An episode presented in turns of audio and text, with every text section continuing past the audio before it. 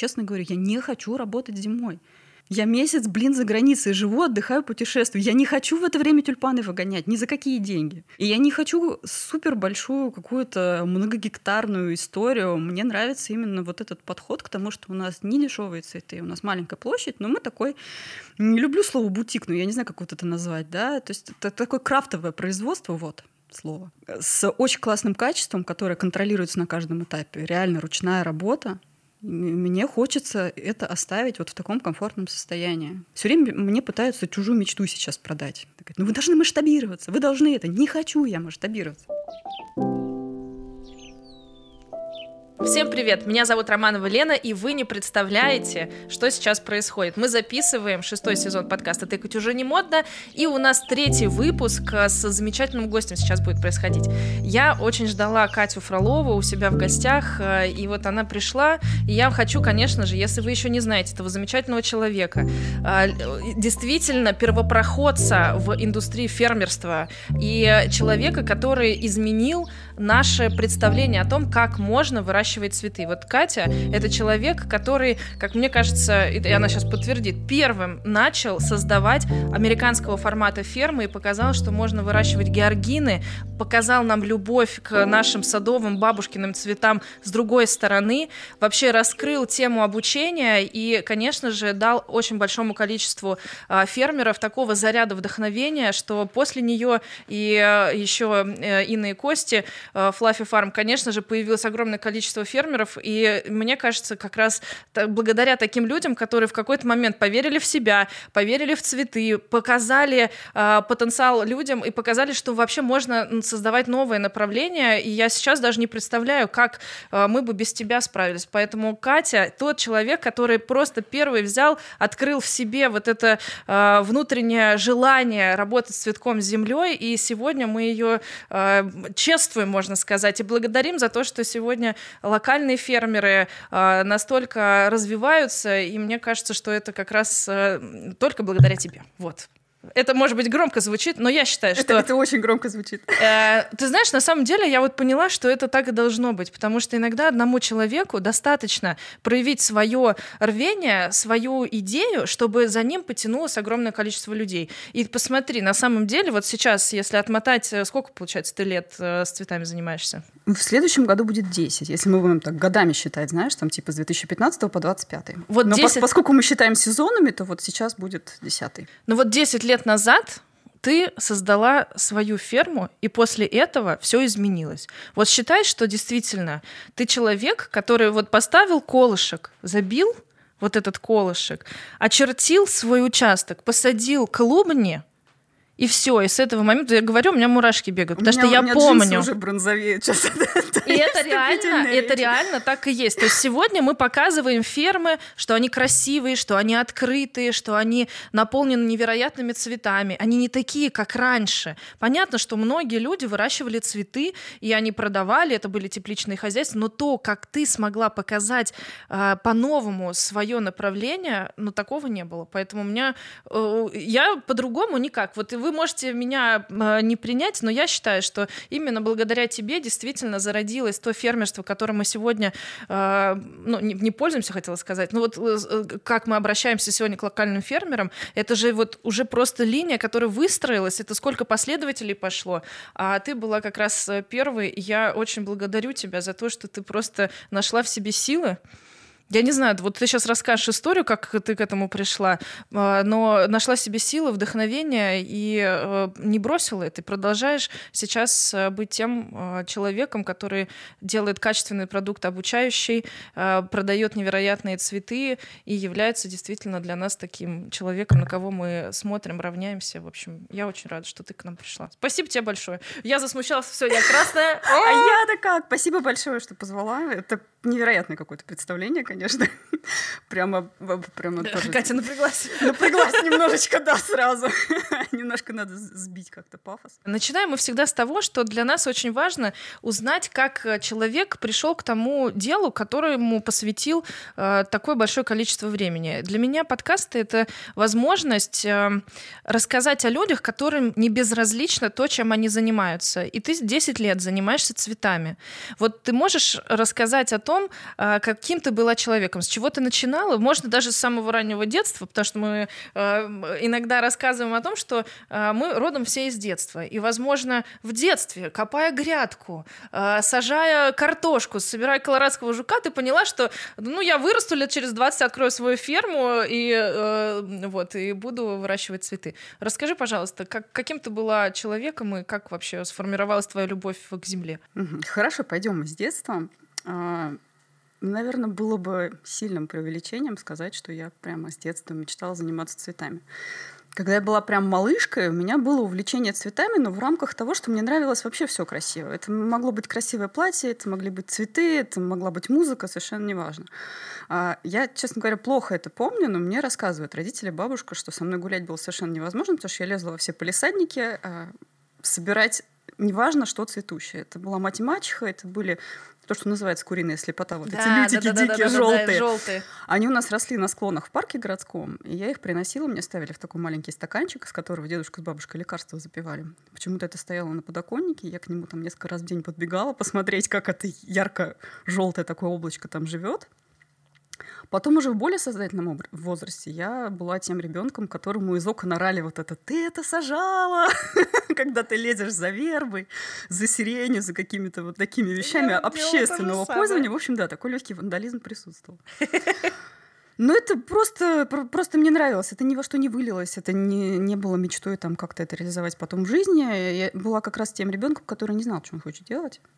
Я хорошо училась всегда, но у меня не было какого-то отдельного предмета или отдельного хобби, которое бы я хотела потом вырастить будущую профессию. То есть я закончила школу, я не знала, куда идти. Это как раз было то время, когда все примерно на два лагеря делились, на юристов и на экономистов. Да, менеджеры там еще где-то посерединке ну, были. Ну, менеджеры, они, наверное, там не было какое образование. Да, да, да. Там...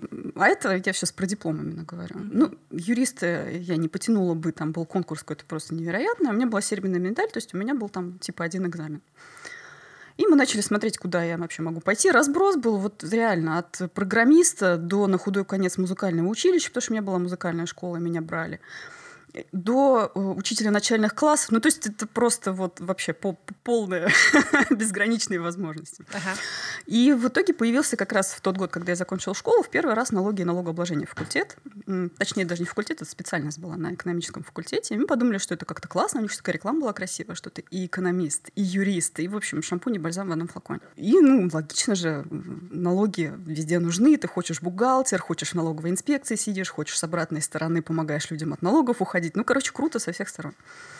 Я пошла поступать туда и параллельно еще в Радиоакадемию подала документы, потому что у нас школа была с ней связана, и там, я уже не помню, скорее, мне кажется, там вообще ничего сдавать не надо было. Ну, короче, туда я поступила на специальность с поэтичным названием «Прикладная математика в экономике». Это... Прикладная, прикладная информатика в экономике, боже мой, что я говорю. Это То в радиоинституте? Это радио, да, Радиоакадемия, Радиоинститут. В Рязани это все было, кстати. Угу. Я не, а ты не, из Рязани? Главное, я не сказала. Да, я из Рязани, поэтому, собственно, Local Flowers там и оказались в итоге. Вот. И, собственно, вот налоги и налогообложение. Поступил я и туда, и туда, и когда я увидела списки на налогах, я прям по пути домой вышла на несколько остановок раньше, чтобы забрать документы из Радика, потому что вообще с таким заведением, как Радиотехническая Академия, я себя ну, вообще уж никак не ассоциировалась. Тут хотя бы был университет, в котором много разных специальностей, хотя бы атмосфера какая-то приятная. А ты поступила? Поступила я на налоги, в итоге, да, я там отучилась. На втором курсе я пошла работать. Собственно, по специальности я пошла работать в налоговую консультацию. То есть это такой поток людей, которые на стульчиках в коридоре сидят. А ты такой серьезный, системный человек? Ну, у меня было всегда неплохо с точными науками, mm-hmm. как ни странно. Я прекрасно математику, всю алгебру, геометрию, вот это вот все. То есть физика, химия нет, а вот где просто посчитать, где формулы есть, где уравнения, там, потом уже в университете у меня нормально все там высшая математика. Mm-hmm. Как-то эконометрика, уже не помню слова такие. Ну, короче, мне это легко все давалось. Вот, и на этих налогах я пошла на втором курсе, значит, работать. Декларации людям заполняла, вот эти три эн эф эс, всякие вычеты за квартиру, если вы понимаете, о чем я. Фирмы регистрировала, ООшки, ИПшки. Все эти документы собирала на регистрацию, mm-hmm. отчет сходила в налоговую сдавать. Я сейчас уже оглядываясь назад, ну, это, наверное, молодая энергия, когда ты вообще не устаешь. То есть режим был такой, у тебя в семь сорок пять первая пара, ты отсидел в универе целый день, потом ты едешь на работу, и после работы я ехала либо несколько раз в неделю на курсы английского, либо на тренировку в фитнес-клуб. Вот был и один там выходной типа в неделю, когда ты стираешь, там какие-то, не знаю, парам готовишься и так далее. Но ты жила с родителями? Ну, конечно, да, жила с родителями. И вот в каком-то режиме таком я, наверное, до середины пятого курса, собственно, просуществовала. Потом нужно было писать диплом, я с работы с этой ушла, потому что просто, ну, уже вообще в этот график еще и диплом прям совершенно не влезал. И когда университет закончился, я вернулась опять в точку А, как после школы, когда опять что, вообще, делать? опять что делать, непонятно. То есть я, я же поработала, я понимаю, что я вот это вообще не хочу. Ага. Ну, то есть дальше ты там типа или в бухгалтерию идешь, или в налоговую идешь, в этом окошке сидеть, документы Такая принимать. Канцелярская... А я, ну, наперекладывалась этих бумажек, и мне вообще не хотелось. И я как... Вот у Вуди Аллена есть Вики Кристина Барселон, когда Кристина не знала, что она хочет, она знала, что она не хочет. Вот у меня было то же самое. Мне хотелось какую-то работу, которая связана с путешествием. У меня почему-то было вот турагентство в голове. Единственный такой вариант. А ты уже путешествовала еще? К этому моменту? Мне родители подарили, тогда были такие дешевые автобусные туры по Европе, да. Совершенно дикие по условиям, но это было единственное, что нам было доступно. У меня родители врачи совершенно простые, то есть мы жили всегда как бы очень скромно, и это было вообще ну, на грани фантастики. Ну, представляешь, ты ну, да, да, да. с полным ощущением живешь, что ты никогда этого не увидишь, это что-то такое из книжки, из телека. И когда ты это видишь, видишь живьем, у тебя немножко так... Ну, не немножко, у тебя глобально открывается горизонт, и ты понимаешь, что ты все это можешь. Я, собственно, после вот первой поездки пошла английский учить, потому что я попала в такую группу, где были девчонки, которые... пару лет от университета стажировались mm. в мэрии Берлина. И они и как-то они все друзьями все. приехали. Я в этой компании, да, они все по-немецки, по-английски, а я единственный человек, который э, вообще, ну, мороженое купить не может. И мне стало дико стыдно, я прям вернулась и сразу пошла в школу учить язык. Mm-hmm. И параллельно с универом я язык этот выучила. Поэтому у меня оказался полезный навык, помимо диплома, к окончанию, который, собственно, мне и помог дальше.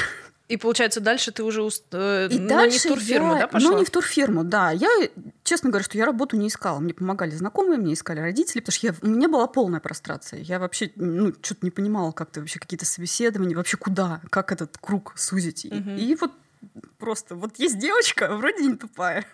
У меня также куда-нибудь ее, может быть, устроим, да. Пытались пристроить. И меня пытались пристроить, да. И, в общем, вариант был с... отделом закупок в оптовой компании, которая занималась посудой, предметами интерьера, светом, в общем, всем, что можно, чем это можно вот обставить дом. Ты начала путешествовать, получается, именно находясь в этой компании?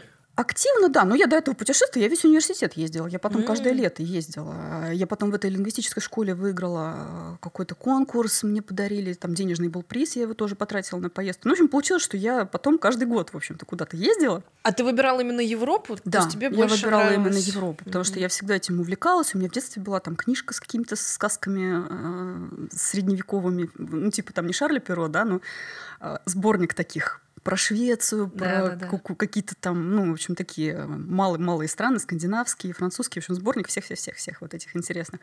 И у меня было какое-то представление, в принципе, о каждой стране в Европе, я ездила уже с ожиданиями определенными все это в реале посмотреть, да. Вот. И потом меня, собственно, взяли. Это был прям вот первое и единственное собеседование в моей жизни. И как ты его прошла? А там тоже было все на каком-то, вот именно в этом отделе, на довольно начальном этапе. И, в общем-то, они понимали, что кого бы они ни взяли, они будут его обучать. И mm-hmm. от меня, кроме языка и желания, адекватности, некого, и работоспособности, ничего, собственно, не требовалось, никакой предварительной подготовки. Ну, мы просто поговорили, и типа я во вторник приехала в Москву, в среду вышла на работу. И так, так быстро все случилось. Это было прямо вот начало сентября. То есть университет mm-hmm. закончился, все, и я приехала работать. И я там осталась на семь лет. Ух, семь лет это уже прям такой срок. Ну, это прям такой, да, это прям Кусок формирование жизни. От ребенка до уже взрослого человека с определенным опытом, какими-то взглядами. А что жизнь. Тебе дала эта работа? Очень много. Это понимание, во-первых, бизнеса изнутри, которое mm. потом пригодилось. Все равно, прежде чем за свой браться, очень полезно на кого-то поработать и посмотреть, как это вообще все внутри устроено. А вот, получается, ты говоришь, что ты путешествовала и очень... Мне кажется, там еще насмотренность, да, по большому счету формируется. Ты приезжаешь Конечно. В Европу, если ты работаешь с элементами декора и э, интерьеров, это вообще совершенно другая ниша. У тебя сразу же вкус как-то, мне кажется, формируется. Они помогали вообще, в принципе, с закупками, да, показывали, что нужно покупать, как нужно покупать, как они вообще взаимодействовали с тобой, ну, твои руководители. Ты же молодая, тебе двадцать лет, грубо угу. говоря. Ты приезжаешь в Европу, Европу. Откуда ты знаешь, что тебе нужно оттуда привезти? Как формировалось твое понимание красоты, грубо говоря, для того, чтобы потом в дальнейшем уже представлять их в России? А я как раз застала тот момент, это был уже две тысячи седьмой год, когда я в Москву переехала.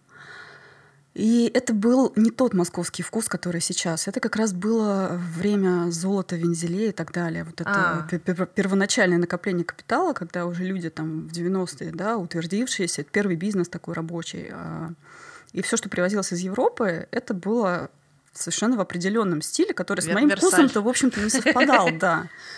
И прям, а я прям... думала, это такая, знаешь, история суперстильная, э, Нет, модная. Это было очень смешно. У меня была возможность заказывать что-то для себя иногда на фабриках, и я всегда брала какой-нибудь белый сервиз вообще без золотых кантиков, без вензелей и так далее, которые можно мне вот это вот положить одну коробочку домой, я куплю себе, а остальное вот это на продажу. Это было очень такое достаточно четкое понимание и у нас, и у, собственно, европейцев. Они говорят, ну, вот для вашего рынка вот это. Mm-hmm. И они делали для нашего рынка. Это немножко сейчас то, что, наверное, можно Дубай только привести. Да, такой немножко вот цыганщина. Такой, да? Немножко цыганщина, даже не немножко. Особенно, что мебели касалось. Это вот прям, когда сейчас показывают, когда там какого-нибудь начальника полиции, знаешь, раскулачили очередного где-то в Ростове. Вот это вот это. В Ростове. Я когда первый раз пришла вообще, ну, просто вышла там первый день на работу, и они выбирали какие-то там образцы из чайных пар, ну, чашка с блюдцем. Они мне говорят, ну, типа, иди там, целевая аудитория, иди, иди, говорит, выберу, тебе какая нравится. Я выбираю, значит, самую простую, которая там, ну, минимально. И они говорят, ты иди отсюда, не понимаешь. Не подходишь ты нам. Не подходишь. Ну, на самом деле, все же очень просто и логично. Ты понимаешь, что продается, у тебя есть элементарно там... Ты не для себя, для других. База один эс, да. Ты же выбираешь не на свой вкус, ты выбираешь то, что продается. Ты постепенно понимаешь вкус своих покупателей. Они с твоими совпадать совершенно не обязаны. У меня просто представление, знаешь, типа, я еду в Европу, и сразу представляются вот эти красивые лавочки, знаешь, которые там всякие э, местные, локальные ремесленники. Я вот такое представляла. Нет, это все есть, ты это все видишь. Но ты среди но вот этого другое. Отбираешь то, что у тебя продается. Я застала момент, когда это переключение началось вкусов, mm-hmm. когда молодежь появилась, когда люди там тридцать плюс, да, уже могли себе позволить там покупать квартиры, обставлять их уже. Mm-hmm. А, когда Скандинавия, да, вот это пошла, да, там да, Икея да. появилась наконец-то. И мы увидели, что дорого не обязательно золото. Может mm-hmm. быть, вообще там простенько, гладенько из дерева, но mm-hmm. в три раза дороже, чем золотое. Mm-hmm. Я вот этот переход еще застала до... А семь лет все-таки это такой достаточно большой период. Ну, а как... А что тебя тогда держало, там, если это... не соответствовало, допустим, твоим вкусовым предпочтениям? Ой, это все равно очень интересно. Это не так важно, на самом деле, что ты закупаешь, потому что видишь ты, во-первых, все, и красивое, и некрасивое. Есть определенный азарт, когда ты продаешь все равно. Неважно, а, ты еще и продавала? Тебе... Нет, ну не я продавала. Продавала а, там, когда... да, отдел продаж. Но все равно ты видишь, что ты угадал, что да, ты заказал, да, да. и оно раз и улетело. Это же все равно результат твоей работы. Ну как еще по-другому? Вот осязаемо, да, его увидеть, когда то, что ты закупаешь, продается. А получается, ты приезжала туда и разговаривала с фабриками непосредственно, да? То есть это такое взаимодействие, разговор на языке. А тебе возможно было там попутешествовать еще пару дней и давали? Ну, или обычно, быстро обычно, обычно не туда, было обратно, такого да? варианта. Да, обычно, если у тебя вот в рамках этого дня там остались какие-то несколько часов, обычно мы мало что на самом деле видели. Это помимо... как нам говорят, вы такие счастливые, вы в Италию на, о... на озеро Комо свадьбу оформляете, и мы приезжаем тогда, знаешь, тебя как будто бы ты в тюрьме в какой-то находишься. Тебя забрали с аэропорта, посадили в машину, чуть ли не окна закрыли, отвезли куда-нибудь в Тоскану или там на, на озеро Комо, выгрузили, или ты отмонтировал, тебя обратно посадили, и ты обратно поехал. Ну, примерно, на самом деле, да, примерно так. И бывали такие моменты, когда ты сидишь там, боже, когда мы уже из этого Парижа, потому что, ну... Ты просто устаешь, оттаптываешь ноги на выставках. Это, это же два формата. Ты либо приезжаешь mm-hmm. на какие-то большие выставки международные, да, то есть также ходишь по павильонам, как там условно в нашем Крокус-экспо. Только ты uh-huh. ходишь по этому павильону в Париже, во Франкфурте, в Милане, в Токио, неважно. Но это все равно одно и то же. Ты mm-hmm. ходишь по огромному количеству стендов, знакомишься, оставляешь визитки, делаешь заказы, фотографируешь коллекции, берешь образцы и так далее. И второй вариант – это ты ездишь на фабрике, смотришь непосредственно производство. Mm-hmm. Когда ты уже, ну, как правило, это уже какие-то не новые, да, фабрики, mm-hmm. это уже кто-то, с кем ты работаешь, ты приезжаешь посмотреть, там, может быть, что-то посоветовать, что нужно сделать именно для твоего рынка, там, mm. какой-то рисунок поменять или цвет, который больше... Для меня, мне кажется, это очень интересная профессия. Я сейчас представила. Это суперинтересно. Ты видишь какие-то вещи, которые ты никогда не увидишь, там, типа чешских стекольных заводов, когда вот это, огромными шарами это стекло льют, ты ходишь, там жарко невероятно, это красиво так... Ты едешь, не знаю, там в Португалии мы были во всех этих керамических мастерских. То, что потом стало завалено все наши посудные магазины, вот этой такой минималистичной да, да, да, португальской да. керамикой. Потом, не знаю, если ты видела, есть такая марка Бордалу Пинейро, это... когда с лягушечками, да, такие вот листья, да. блю... вот это все мы возили. Еще там вообще русских никто знать не знал. Вот. Это, конечно, прям очень здорово. Это очень-очень-очень интересно. Ну, свободное время это очень условно было в то время. Но все равно ты едешь, все равно это ощущение такое определенной свободы, когда ты иногда в каких-то очень интенсивных командировках утром просыпаешься и так пару минут вспоминаешь, где ты. А все-таки семь лет, и в какой-то момент ты поняла, что тебя уже больше эта работа не устраивает? Что произошло, что ты ушла оттуда? Произошло просто состояние здоровья, потому mm. что на самом деле между этими командировками есть рутина. Рутина состоит в том, что ты девять часов сидишь перед монитором. Mm. Ну, просто перед компьютером. Ты переписываешься, ты там звонишь куда-то периодически, но в основном ты пишешь имейлы, ты сидишь в, в один эс, анализируешь продажи, делаешь заказы. Ну, то есть у тебя какие-то таблицы вечно перед глазами. Uh-huh. А у меня, с, наверное, класса пятого было плохое зрение. То есть у меня uh-huh. были сначала очки, потом линзы, и было где-то там типа минус семь или минус восемь, я уже не помню. Я в какой-то момент поняла, что у меня все, вот глаза просто не вывозят это все. У меня было какое-то, знаешь, такое постоянное ощущение затуманенного сознания, когда ты домой приходишь, у тебя такая квадратная голова, ты ничего не хочешь, только лечь. Это именно из-за зрения? Это именно зрение, да. Это как-то, видимо, давит на сосуды, у тебя постоянно красные глаза. И вот это какое-то такое, знаешь, не очень присутствие в реальности, оно просто стало так дико раздражать. Я поняла, что я уже ну, не могу вообще включиться. Я mm-hmm. на какой-то, какой-то автоматике уже иду по приборам. Вечером прихожу, ложусь, никуда не иду, там, не вижу московской жизни никакой. Просто падаю, лежу, смотрю в потолок, утром встаю, иду опять на работу. И я что-то поняла, что, наверное, наверное, все, наверное, хватит. И, получается, и просто пошла уволилась. Ты уволилась одним днем? Ну, там сколько-то я отработала. Как раз сентябрь был, и последняя была как раз выставка. Это был сентябрь, по-моему, две тысячи четырнадцатого, что ли. И там уже отменить нельзя было. Они говорят, ну все, давай ты сейчас вот последний раз в Милан слетаешь на выставку, там напишешь какие-то заказы поставщиков, выберешь, и все, как бы последняя твоя миссия. А получается, что ты осознаешь, что для твоего здоровья ты не можешь больше смотреть в компьютер. А ты семь лет твоего такого взрослого формирования, грубо говоря, да, связано именно с этой профессией. Угу. И как, получается, ты выбрала... Ты, получается, следующим этапом выбираешь именно ферму, цветы? Нет, следующим этапом я ничего не выбираю. Я просто ухожу в никуда. Меня как раз все спрашивали, а ты там ты, разные были гипотезы, куда что ты? Я. Да, самая популярная была, что я в Европе нашла место. Потому что мне предлагали работу очень много в то время ребята, наши клиенты, поставщики. Mm. В Италию, например, пойти работать с русским рынком, да, как бы с обратной mm. стороны. Mm-hmm. Были варианты там в Польшу переехать. А ты, кстати, не хотела переехать в Европу? Почему-то нет. Я... То есть, при том, что ты любишь Европу, туда я, не да, хотела я, бы, я да? очень не люблю путать туризм с эмиграцией. Я очень люблю ездить, mm-hmm. я очень люблю вот эту свободу перемещения, но именно с точки зрения того, что я могу всегда вернуться домой. А какая твоя любимая страна? Наверное, я бы выбирала между Штатами и Британией. Mm. То есть я не южный человек. Я, кстати, не очень люблю Италию. Это вот не... Они слишком для меня шумные. Ну, я ее люблю, но не от души. Не от души. Ну, а вот... Британия, подожди, почему Британия? А, не знаю, мне там красиво. Мне вот, вот у меня все время какие-то парадоксы вообще в жизни. Я не люблю холод, вот именно по климату, не люблю зиму, а, но именно по эстетике мне ближе всегда Северная Европа. То есть я люблю Амстердам, я люблю Лондон. Мне вот, вот этот красный кирпич, вот это такой минимализм, но не слишком уютное что-то такое стильное. Не знаю, мне, мне, мне там очень красиво. Германию, кстати, даже люблю. Хотя, честно говоря, она такая холодная, строгая. Там все. Я язык немецкий учила в своей жизни. В общем, что только не делала.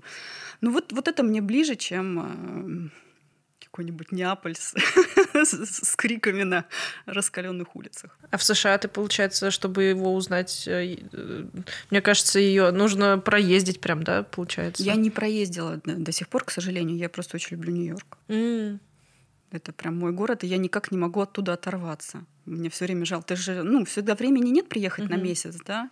Если у тебя есть неделя-две, я, я все никак не могу выехать оттуда, чтобы посмотреть, что ты еще. Надо, в общем, исправлять все это дело. А сейчас есть возможность путешествовать? Ну, есть, конечно, да. Просто стало сложнее и дороже. Да, сильно дороже. Но мне кажется, пока есть возможность, пока у нас ее не забрали окончательно, можно, можно и нужно. Угу. Это прям очень, очень заряжает, очень вдохновляет. Расскажи дальше следующий этап. Ты ушла следующий, в никуда? Да, следующий этап был в никуда. Я вообще не понимала, чем я хочу заниматься. У меня была какая-то минимальная совершенно подушка финансовая. Мне что-то там дали на работе, какую-то минимальную сумму небольшую, но дали. кстати, очень-очень здорово со мной расстались. Я потратила там часть какую-то на восстановление зрения, сделала себе прекрасную лазерную коррекцию, чтобы наконец-то уже не мучиться. Да, мне стало не сразу, но мне стало легче. Вот, кстати, одна из причин, почему я не сразу стала работу искать, потому что угу. обычно говорят, что ты делаешь эту операцию и прям вот за руль садишься и едешь домой из клиники. У меня было не так. У меня очень долго все расплывались любые светящиеся объекты в такие прям ореолы. Я ни за рулем не могла ездить, у меня прям бэ три был. Я очень долго восстанавливалась, прям полгода, наверное. Потом уже зимой я, вот после этой осенней операции, я села уже, что-то, думаю, что-то надо делать уже, как бы и кушать надо, и у родителей на шее-то сидеть тоже некрасиво, уже девочка большая. Я стала что-то смотреть, и у меня прям появилось понимание, что я не хочу в офис обратно и вообще не хочу в найм. И дальше начались поиски какой-то идеи. У меня ее не было. У меня были очень такие расплывчатые очертания, что я хочу что-то. И такое. Опять в точку А вернулась. Опять я все время туда возвращаюсь, да, я все время какой-то лох, который не знает, что он любит. Я всегда завидовала людям, которые там типа балетные или кто-то, ну знаешь, вот с каким-то с шести лет пониманием, какой в жизни будет путь. Ну, есть же такие люди, или увлечение какое-то. Вот у меня я... сестра такая. Вот, да. Вот из балетов жизнь... в полицию. Вот, я всю жизнь танцую, типа я знаю, что у меня потом училище, потом карьера в театре, потом я там, не знаю, в телек пойду, неважно. А у меня все время, я все время вечно не знаю, что я хочу. Вот. И у меня были какие-то очень такие странные вводные, то есть это не найм, и это что-то такое визуальное. Ну, то есть я бы не хотела, наверное, продуктовый магазин, но мне бы хотелось что-то типа там, может быть, это кафе могло бы но быть. Ну, ты уже как бизнеса воспринимала, правильно? Да, да, свой да. Хотелось какой-то проект. Маленький бизнес, но, во-первых, потому что денег особо нет, это должно быть что-то такое с как бы низким входным порогом, то, что да. можно начать одному делать. Это должно было быть что-то красивое. Говорят, с тем же успехом могло быть кафе, мог быть магазин с винтажной одеждой. Просто если бы в этих сферах придумалась идея. Ну. И по идее тогда как раз начался новый этап, когда ремесленники начали появляться, и вообще такой бум изменений индустрии. Везде как будто бы люди более свободно себя начали ощущать. Уход от юридических фирм, от эко- экономики. Появились очень много вот, э, возможностей, потому Потому что начали люди уходить из офисов. Вот, я, это, мне кажется, как раз десять лет назад-то и началось. А время прошло, и стало понятно, что наши дипломы, вот эти юридические, экономические, нужны. они, да, они никому не нужны. Даже не то, что никому не нужны, а ты не привязан к профессии, которая у тебя указана в графе специальности. Да. Ты вполне можешь с этими знаниями, вот тебя научили думать. А, думать, да, читать. И прочитывать то, что написано. Ну, какие-то навыки тебе дали да. вообще по жизни. И ты с ними дальше, в принципе, можешь идти куда угодно. Все равно это вот советская да, история, то, что у тебя написано, и ты в этой сфере карьеру делаешь. У нас тоже такая установка была, но потом жизнь показала за это время, что можно и посвободнее как-то быть. И я не скажу, что я следила за этими ремесленниками. Нет, я искала какую-то идею. У меня своей не было. Вот я, честно говорю, я не такой вот, знаешь, предприниматель, который в школе жвачки друг другу продают дети, когда у тебя жилка такая, знаешь... Когда там Тинькова какого-нибудь послушаешь, ты понимаешь, что человек родился с этим. Я, я нет, у меня не было этого. Ну, я как-то хотела, знаешь, где-то что-то почерпнуть. И мне угу. попалась идея эта с фермой. То есть я шла не от цветов, я шла от того, что вот идея, которая не реализована еще в России. А как ты ее все-таки? Ты увидела фото, что? Как? Да. Что-то, я, я не помню, честно, вот прям, что это была там условно флорета или нет. И такая лампочка да? зажглась у тебя. Да, да, да, да, да. Это было или видео, или это была даже статья, может быть, какая-то текстовая. То есть ты про, ну, подумала, что, в принципе, ты не видела в России ничего подобного, чтобы визуально была красивая ферма, правильно я понимаю? Да, совершенно верно. Что особенно, особенного вот тебя покорило? Получается, вот эти открытые пространства, много красивых цветов, чтобы именно подход был европейский такой, европейско-американский. Mm-mm-mm. Что именно? У меня почему-то было вот первое видение. Это...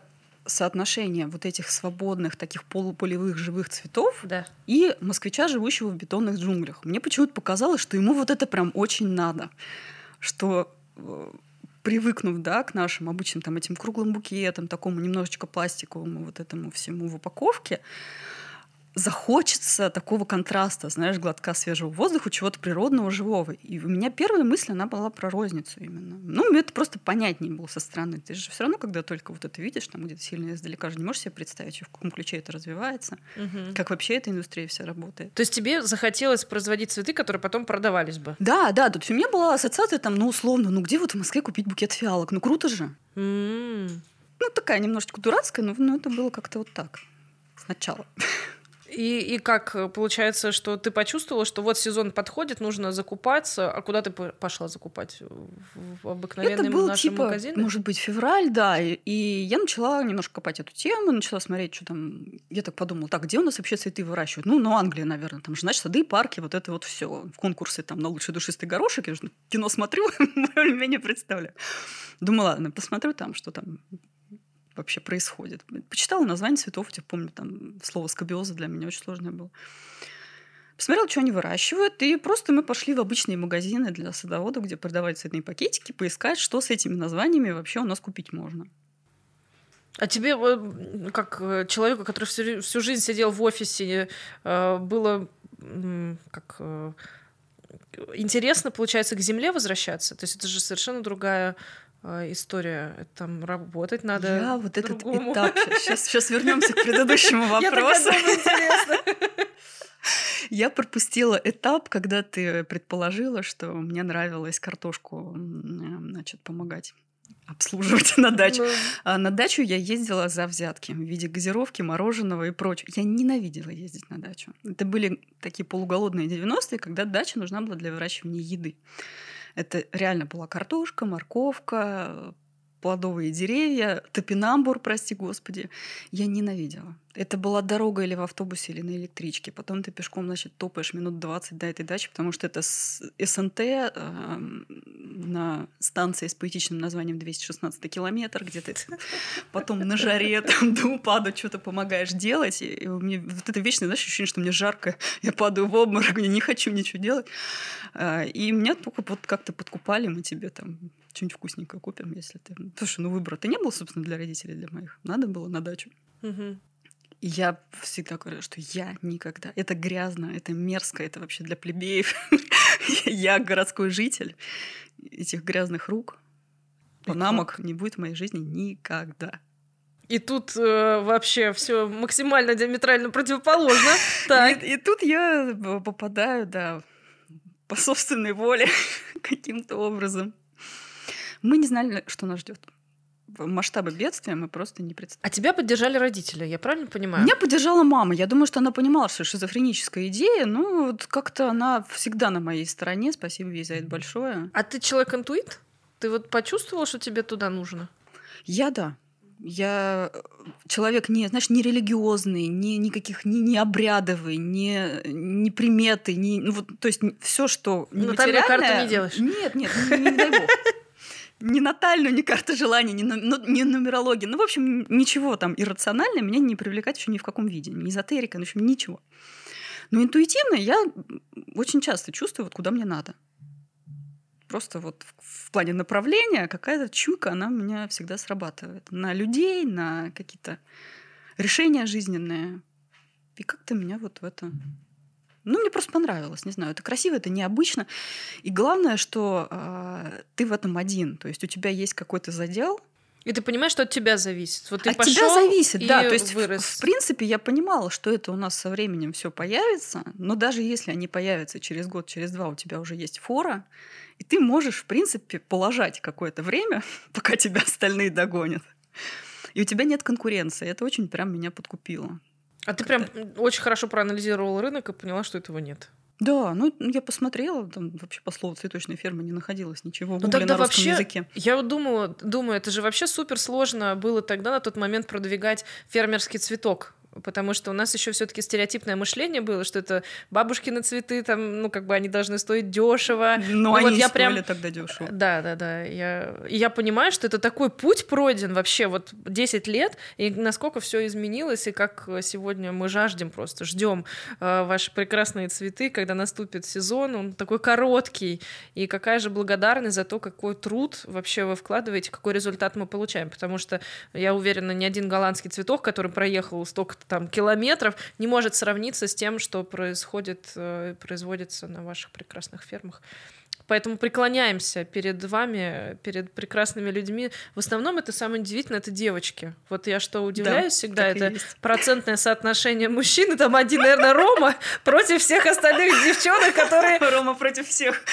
пришли и просто покорили, вспахивают эти земли, обрабатывают эти сотки. Ну да, женщина, женщина сильный пол у нас в этом смысле. А как ты выбирала цветы на тот момент, получается? Вот ты просто посмотрела горошек, фиалка. Что тебя вдохновило, да? То есть не было ни понимания ассортимента, что нужно выращивать там, что это продастся. То есть ты чувствуешь... Конечно, нет, я же не из этой сферы пришла. У меня не было флористического какого-то опыта. А вот, кстати, интересно, да. Ты, получается, как флорист не рассматривал, что тебе нужно еще подучиться? Нет, нет. Флористики. Нет, нет, это позже уже все было. А на тот момент можно было какие-то знания получить у агрономов? Как ты начала? Получается, только за счет маминых навыков? Да, то есть я, поскольку отлынивала от этого дела, я вообще ничего не понимала, как вообще, что куда вставлять там семечко в землю. Вообще ноль полный. А это вы поехали на двести шестнадцатый километр сажать? Да, совершенно верно. То есть вот ты все-таки... Я подвинула овощи, но они к тому моменту уже в меньших объемах выращивались, уже немножко попроще стало вывозить. Вот. И подвинула овощи, и мы попробовали посадить там цветы. Абсолютно это мама, бабушка, которые всю жизнь... Бабушки дом всегда частный был. То есть понимание вообще, что с землей делать, оно было в семье. И меня учил первое время мама. И, конечно, я читала, потому что у нее было знание дачное, да, угу. Просто человека, увлекающегося этим, такое практическое. А я читала, как правильно, как рационально делать с точки зрения организации фермы.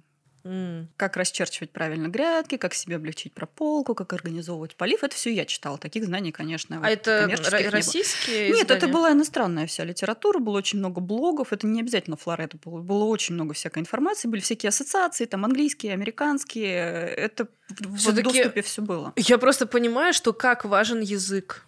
Мы вот тоже с Лаврушкой записывали, с Наташей, и она тоже объясняла, что она свою нишу, вот эту... Есть фермер Наташа Лавруша, а она любит... Ну, она придерживается экологического подхода. И, в общем, все знания, которые она получала, в основном она получала из заграничных источников. Наташа и... приезжала к нам в гости, кстати. Наташа, привет. А, вот, Наташа, привет. И, соответственно, я просто еще раз понимаю, как развязывает руки и мозг язык, когда ты понимаешь, что нет границ. Ты можешь изучать очень много э, информации. Опять же, вот моя подруга Марго, я тебе про нее рассказывала, mm-hmm. она увлеклась темой терапевтических садов. Опять же, у нас эта вся тема просто не раскрыта, и нужно было очень много перелопатить информации э, всяких разных, э, как это получается, научные исследования. Нужно было посмотреть, понять вообще, действует эта техника или не действует. У нас сейчас, допустим, применяет этот подход терап- в создании терапевтических садов у себя на Валдае. Она создает такой мини-проект с домами, где люди могут потом в дальнейшем сажать сейчас сад, чтобы можно было приезжать, проходить терапию и еще прикасаться, грубо говоря, к цветам, деревьям, и что это лечит, что можно там посадить свой куст. То есть она эти исследования перерабатывает и применяет уже в действии. И по факту это только благодаря знанию языка. Поэтому, блин, какая-то молодец. А я до сих пор не выучила английский язык. Ну, это правда один из самых лучших инструментов, который mm-hmm. может быть. Он расширяет твой мир. Ты не в рамках только своего русскоязычного сообщества, да, можешь посмотреть, что люди придумали. Не всегда велосипед-то надо изобретать. Может. А получается, э, это источники больше американские, да? То есть у них эти а фермы где-то... развиты? Да, и... это было там где-то уже, наверное, с две тысячи, может быть, седьмого года, может быть, даже чуть раньше. Ну, седьмой, восьмой такой вот скачок, когда у них это а стало востребовано. Семена можно было спокойно оттуда заказывать, получается, за границей? Нет, спокойно никогда нельзя было заказывать, но возможность была, конечно, сейчас это усложнилось прям многократно. Угу. Можно было. Можно было и самому привезти, и там просто почтой заказать и забрать, как какой-нибудь там Ассос или Farfetch, просто посылку. Расскажи, что было в первом сезоне в твоем? В первом сезоне были цинии, была скобиоза. Это прям я слово помню, почему-то я его долго учила. Был львиный зев, был, по-моему, немножко георгин, или даже, может быть, их и не было. Вот, честно сказать, вот этого я вспомнить уже не могу. Наверное, немножко было. Были незабудки, кстати, почему-то. Вот, почему-то у меня было вот это, знаешь, такое полевое, что-то такое трогательное. Мне хотелось именно вот такую стилистику. Была точно космея. Mm. Были васильки. Ну, вот какой-то такой небольшой такой был набор. Нежный, да. Он абсолютно был разношерстный. Были те оттенки, которые были в продаже. Мы там особо ничего не выбирали, потому что довольно ограничено было. И мы подумали, что надо что-то посадить. И дальше я как закупщик, я понимаю, что, в принципе, спрос тебя довольно быстро выводит на правильное, угу. на правильные твои решения, да, дальше. И спасибо флористам, они очень как благодарны все восприняли. То есть нас, в принципе, даже первый сезон уже э, направил, в какую сторону мы должны двигаться. Они прям говорили: Катя, ну вот это вот все хорошо, ну вот ярко, ну ярко, ну вот можно вот этот розовый, не такой ядрёный, а пастельный. Иди вот сюда в витрину, посмотри, вот видишь, что у нас стоит. И все, я вот так ходила, смотрела, слушала. А какие флористы тебе помогали? Местные? Нет, мы сразу в Москву поехали. У нас вообще идеи даже не было, что можно в Рязани что-то продавать, потому что на тот момент вообще все плохо было там с цветочными. И я, в принципе, себя воспринимала как москвичку тогда. То есть я не, не планировала в Рязань-то возвращаться. А я думала, жила? Я сейчас там съезжу туда, покопаюсь в грядках. И я ездила, в общем. Потому что первые годы я же еще и возила сама сюда все. А жила ты в Москве, получается, уже? Да, я жила здесь, но я не, я не уезжала. Я покантовалась у родителей, но у меня квартира в Москве есть. Я не, не продала ее, уходя из найма. Вот. Я жила реально на два города. То есть я привозила цветы, там, развозила их, оставалась здесь ночевать там, на день, на два, потом уезжала на ферму. Я пр- прям вот реально тогда моталась, наверное, равномерно пополам. Сезон заканчивался, я в Москву возвращалась осенью. Весной обратно уезжала. А вот ферму ты открывала, действительно, большую часть сама делала или вы с мамой прям полно- полноценно? Полноценно. Мы прям... Вот первый сезон был абсолютно вдвоем, потому что я ничего не умела делать. Я продавала, я клиентов искала, я помогала. Мне, я делала то, что мне говорили делать, или то, что я там прочитала. А как вот ты помнишь первые... Я, я вот всегда думаю, это же какое внутреннее ощущение, когда ты из маленького зернышка вырастил маленькую какую-то вот эту вот э, штучечку, э, потом оно выросло и дало плоды. И вот первый взгляд на свою ферму, когда она уже начала цвести. Ты помнишь эти ощущения? Значит, смотри, первый сезон это было такие три компонента. Я понимала, что цветов-то мало.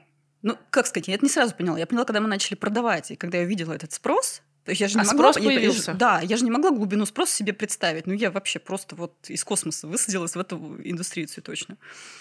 А, я поняла, что не хватает, и у нас было таких три основных источника цветочных. Это были цветы, которые мы сами вырастили, это были дикоросы, то есть мы собирали, мы почувствовали этот запрос, мы собирали злаки, там овес, да. рожь, вот такое все прям. Тогда были еще букеты вот с этими васильками-ромашками, там краспедия, наверное, у них была, ну, что-то такое прям полевая стилистика.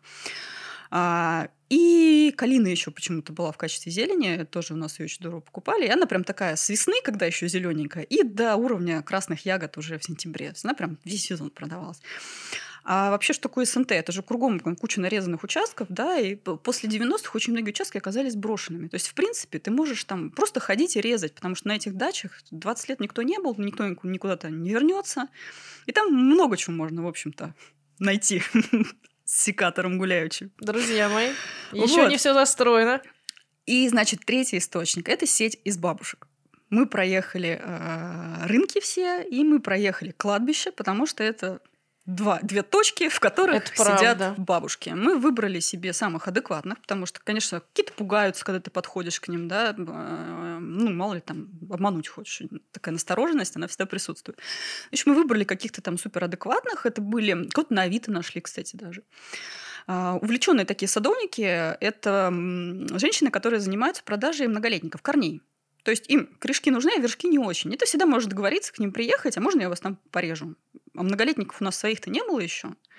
То есть пионы, дельфиниумы, что там было, эхиноцея какая-то, монарда, по-моему. Ну, в общем, все вот эта вот коллекционная как бы история многолетняя, мы ее всю у бабушек покупали там за какие-то копейки. Это в первый год, прости? Это в первый год было, да. Я прошу прощения, но тут уже явно бизнесовая жилка, чтобы пойти к бабушкам на кладбище, вдоль кладбища, поговорить, сейчас мы у вас перекупим, вот, и продадим. Ну, это же вообще гениально. Я даже я вообще эту схему кто-нибудь использовал? Я помимо, не знаю. Помимо я, не, вас? Я, я тебе первую ее сдаю. Мне кажется, простите, но вы просто еще недооцениваете рынки, откуда можно еще источники брать. И это вот это был ассортимент первого года. Как ты поняла? Вот смотри, ты, допустим, только начинаешь, так как у тебя соприкосновения с флористами и с салонами это практически не было, получается, как ты поняла, что вот именно этот салон может купить? Ты же не стучалась в каждую дверь? Как ты осознавала? Через Инстаграм понимала, что кто-то работает с, в стилистике, которая тебе нравится?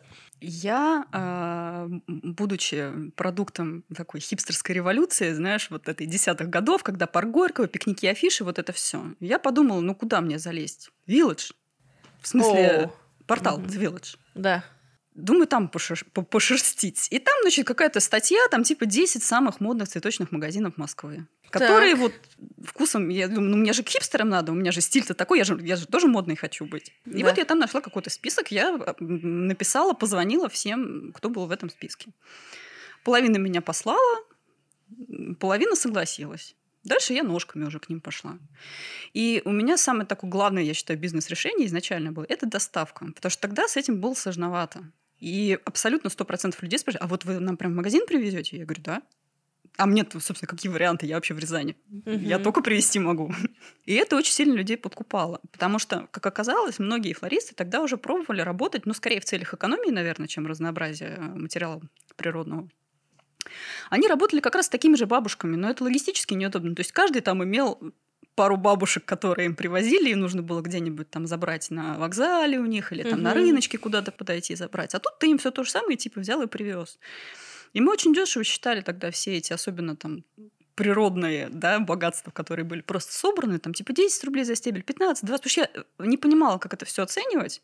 Uh-huh. А, и как у человека стороннего, у меня тоже не было понимания ценности этих вещей, там, труда своего и так далее. Я тоже, ну, для меня это тоже там условно мусор был, да, который ты на дороге нашел, и у меня не было мысли там, ну, взять сложно, за них да, какую-то сумму большую. Помимо вот этого пула, да, небольшого, который я обзвонила, я, да, действительно посмотрела Инстаграм, посмотрела визуально, кто там такой поинтереснее, и мы просто тупо заходили во все двери. Это очень смешные были диалоги. Во-первых, на тебя смотрели, как вот чебурашка. Вот что ты за... Что ты за... Что ты такое, да? Ты собака? Вот это реально было оно. Потому что само понятие цветочный фермер, который сейчас никого не удивляет, тогда это было вообще что-то экзотическое. Вообще непонятно, что вы делаете. Вы вроде не бабушка. Почему у вас есть цветы, где вы их берете? Наверное, девяносто процентов людей куда-то заходило просто с улицы. Ну, идешь такой, типа, цветочный магазин. Ну, заходишь и прям давайте познакомимся, кто у вас тут отвечает за закупки, мы вот такие-то такие, мы цветы выращиваем. Вы что, мы работаем только с Голландией, вы посмотрите, у нас какой здесь уровень, какое качество. Очень смешно было, я до сих пор каждый раз улыбаюсь, такой был м-м, пафосный магазин «Цветы на Сретенке». Да. Это прям вот на пересечении Бульварного и, ну, знаешь, я, я вижу, ну, что просто, знаешь. Да, с Ириной Анатольевной Давыдовой, про которую я тебе рассказывала, что мы первые два э, выпуска записывали, с mm-hmm. чего вся начиналась флористика. Там как раз вот красной нитью все пути идут к цветам на Сретенке. Ну, он был прям очень громкий. Он, он, наверное, в Гугле тоже находился, потому что я не помню, почему я туда попала. Но, в общем, короче, туда мы тоже заходили, и там мы были пылью на подошвах для них. На подошву божечки. Вас э, э, с вами разговаривать не захотели? Ну, с нами поговорили, но это было... Угу. В общем, это был опыт. А как э, вообще, в принципе... Там азбука вкуса, по-моему, теперь я... А. Не, не скрою, радуюсь, когда езжу мимо теперь. Извините. А вот скажи, пожалуйста, вот первый сезон, получается, уже сформировал определенный пул на следующий год, получается, заказчиков, да? Да. Они почувствовали, да, да, что да. это начало популяризироваться, что это спрос, появился спрос на цветок. Вы да, практически у нас, сразу... у нас практически у нас так получилось, что у нас несколько заказчиков, которые к нам пришли вообще вот прям в числе первых пяти, они до сих пор с нами. Ничего себе. Они вот росли вместе с нами. И спасибо им огромное, что они покупали весь этот э, мусор реально, да, потому что, чтобы дойти до определенного качества, до определенного уровня э, мастерства в фермерстве, тебе все равно нужны годы. И первое время, конечно, цветы были не, не такого качества, как мне хотелось бы. Мы mm-hmm. ставили какие-то минимальные цены, пока мы тренировались, значит, на кошках, но люди это все покупали. Первый вопрос, пока я помню. Как появилось название Local Flower? Как Local... же без э, такого вопроса? Э, я очень долго придумывала название. Почему-то у меня в голове, я даже не могу сейчас это объяснить, у меня было э, название из трех слов. То есть должно было быть local, дальше какое-то прилагательное и flowers. Я почему-то очень долго придумывала вот это среднее слово. И в какой-то момент я а, думаю, ну мне зачем? Я перебрала какой-то миллиард вариантов. Я не знаю, почему оно должно было там быть, но, в общем, я просто, его не придумала, я осталась просто Local Просто Flowers. Так интересно, что сегодня формирование... Ну, как бы, сейчас правильно скажу. Мы же все время используем выражение «локальный фермер». А ты Local Flower. Так я от этого и плясала. Я себе выписала списочек слов, которые должны ассоциироваться с будущей торговой маркой. Там, естественно, было слово там, местные, локальные, свежие, фермерские, там какие угодно. И что-то из этого нужно было собрать. Ну и, в общем, я ничего не придумала, поэтому стала просто Local Flowers. А это как... бедности воображения название. А вот пройден путь. Первый год сделан. Вы поняли, какие ошибки вы совершили? Или... Я даже не могу назвать это ошибками. Это просто нужно было время, опыт, чтобы набраться опыта. Нужно было вообще по сторонам посмотреть, как люди работают, что им нужно, что вообще такое цветочный магазин, как это все вообще. В общем, какие-то деньги мы заработали в первом, за первый год. Небольшие, потому что у нас были очень маленькие затраты. Мы там типа тысяч десять потратили на семена. А поскольку это была дача, то есть ты не покупал землю, ты не, не монтировал систему полива, у тебя там никаких теплиц не было, никаких укрытий. Ну, даже дуги не покупали. Там же были какие-то инструменты. Там грабли есть, лопаты есть, да, лейки есть. Ну, короче, очень минимальный порог входа. То есть вложения были там на семена и на бензин, что в Москву ездить. Мы даже не записывали, по-моему, никуда особо эти расходы. Не, ну я куда-то записывала, у меня не сохранилось просто это. Но это реально были прям вот супер минимальные. Мы понимали, что у нас будет что-то там очень пробное. И мы не готовы были на это, то, что это вообще было. Надо, не надо, получится, не получится. Вот на таком уровне. И когда мы к концу года пришли, мы поняли, что ну спрос есть, ты везде приходишь. Они говорят, а еще, а еще. И вот это тебя заставляет двигаться дальше. И такой, все, а идея-то, наверное, в общем, непровальная. Mm-hmm. надо, надо что-то с этим. Вот. И год закончился. Какая-то там сумма у меня на руках осталась. Я помню, самый, самый был восторг. Я, я пошла там, купила типа все конверсы новые, что-то еще. И у меня был такой восторг. Вот ты потратил типа три тысячи пятьсот рублей. Но это деньги, которые ты сделал из воздуха. Вот, когда человек из найма пришел, тебе не дал кто-то, а ты их вот взял и материализовал откуда-то. Это был прям вот вообще невероятное ощущение. Потом эти деньги, я машину продала, у меня какой-то был такой, знаешь, небольшая, небольшая совсем подушечка. И деньги уже начали заканчиваться. Я прекрасно помню, у нас были ребята, которые нам были должны денег, какую-то небольшую сумму. Они тоже только начинали. И я сижу в декабре, понимаешь, что у меня уже вот на телефоне заканчивается. Вот, ну, реально, у меня нет даже на телефон положить. Я им говорю, ребята, ну, отдайте, блин. Вообще просто, ну, совсем плохо. И я думаю, что нет, надо пойти, наверное, куда-то в найм поработать, просто хотя бы... Ну, типа, если мне понравится, я останусь и сверну все это к чертовой матери. Если не понравится, я себе заработаю на вложение на следующий сезон. Отложу себе просто, типа, за зиму две-три зарплаты, и весной вернусь обратно к ферме. Я, значит, нахожу работу по старой специальности, не буду называть, но супермодная компания с, с очень медийным руководителем, связанная с фэшн, супер вообще классно. Там. Я весь институт собирала подборку Vogue от Долецкой, у меня был, я всегда любила моду, мне всегда вот это нравилось. Ну, я, значит, попадаю типа вот в эту старую, старую, старую мечту, да. Я там выдержала два месяца. Я поняла, что, во-первых, мне уже тяжело психологически зарабатывать для других людей деньги, я не могу найти эту мотивацию. Мне говорят, надо, а я не понимаю, мне не надо.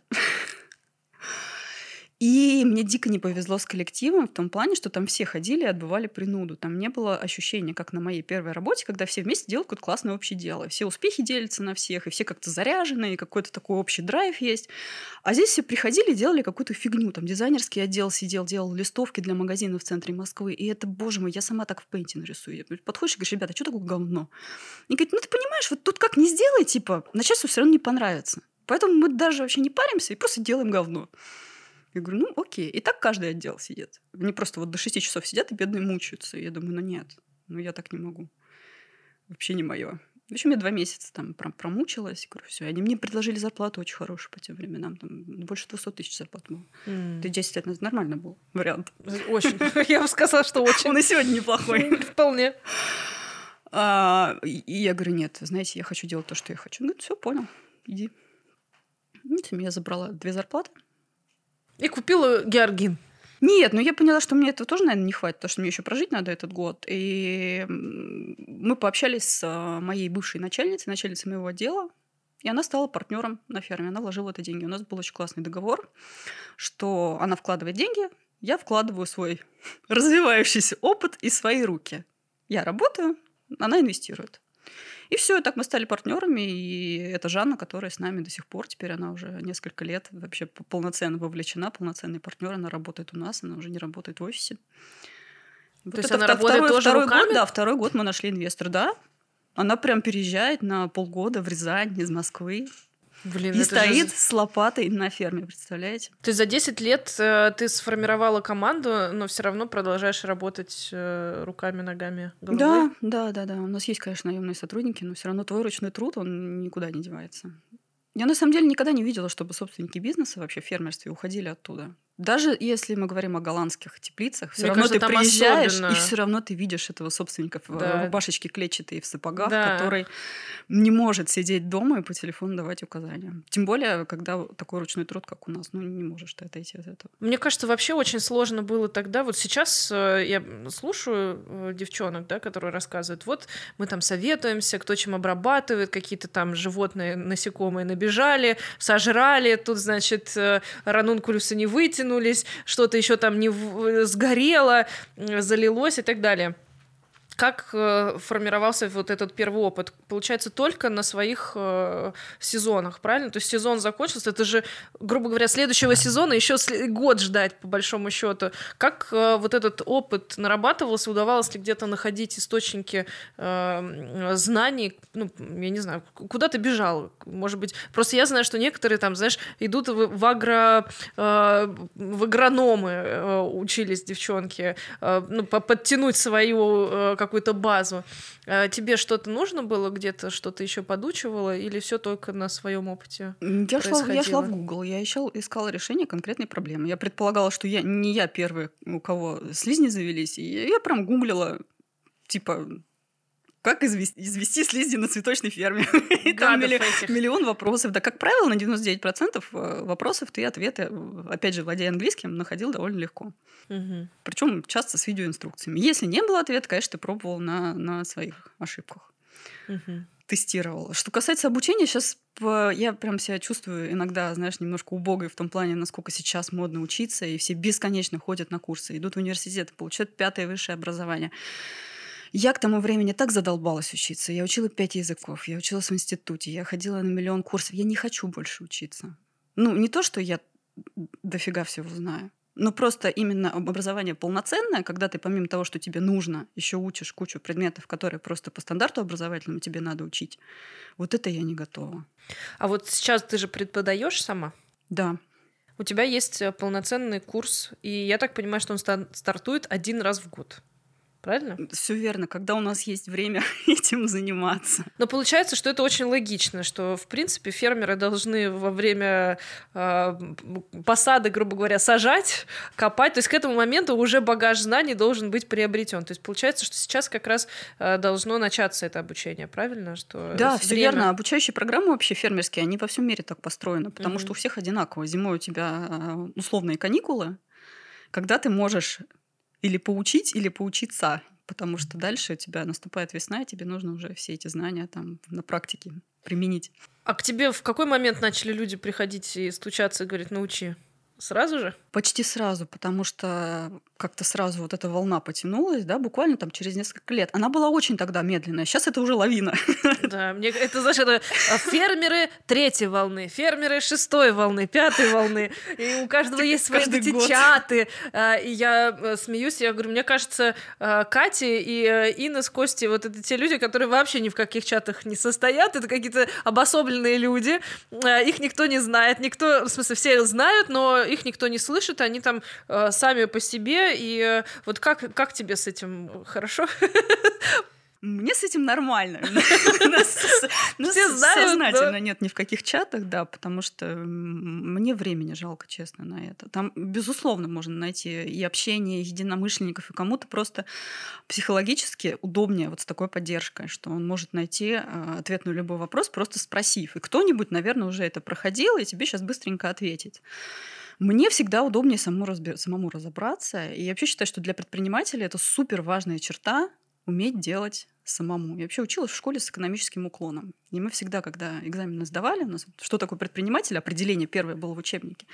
Человек, который все делает для извлечения дохода на свой страх и риск. Вот это было прям у нас такое, знаешь, двойку, чтобы не получить, надо было помнить.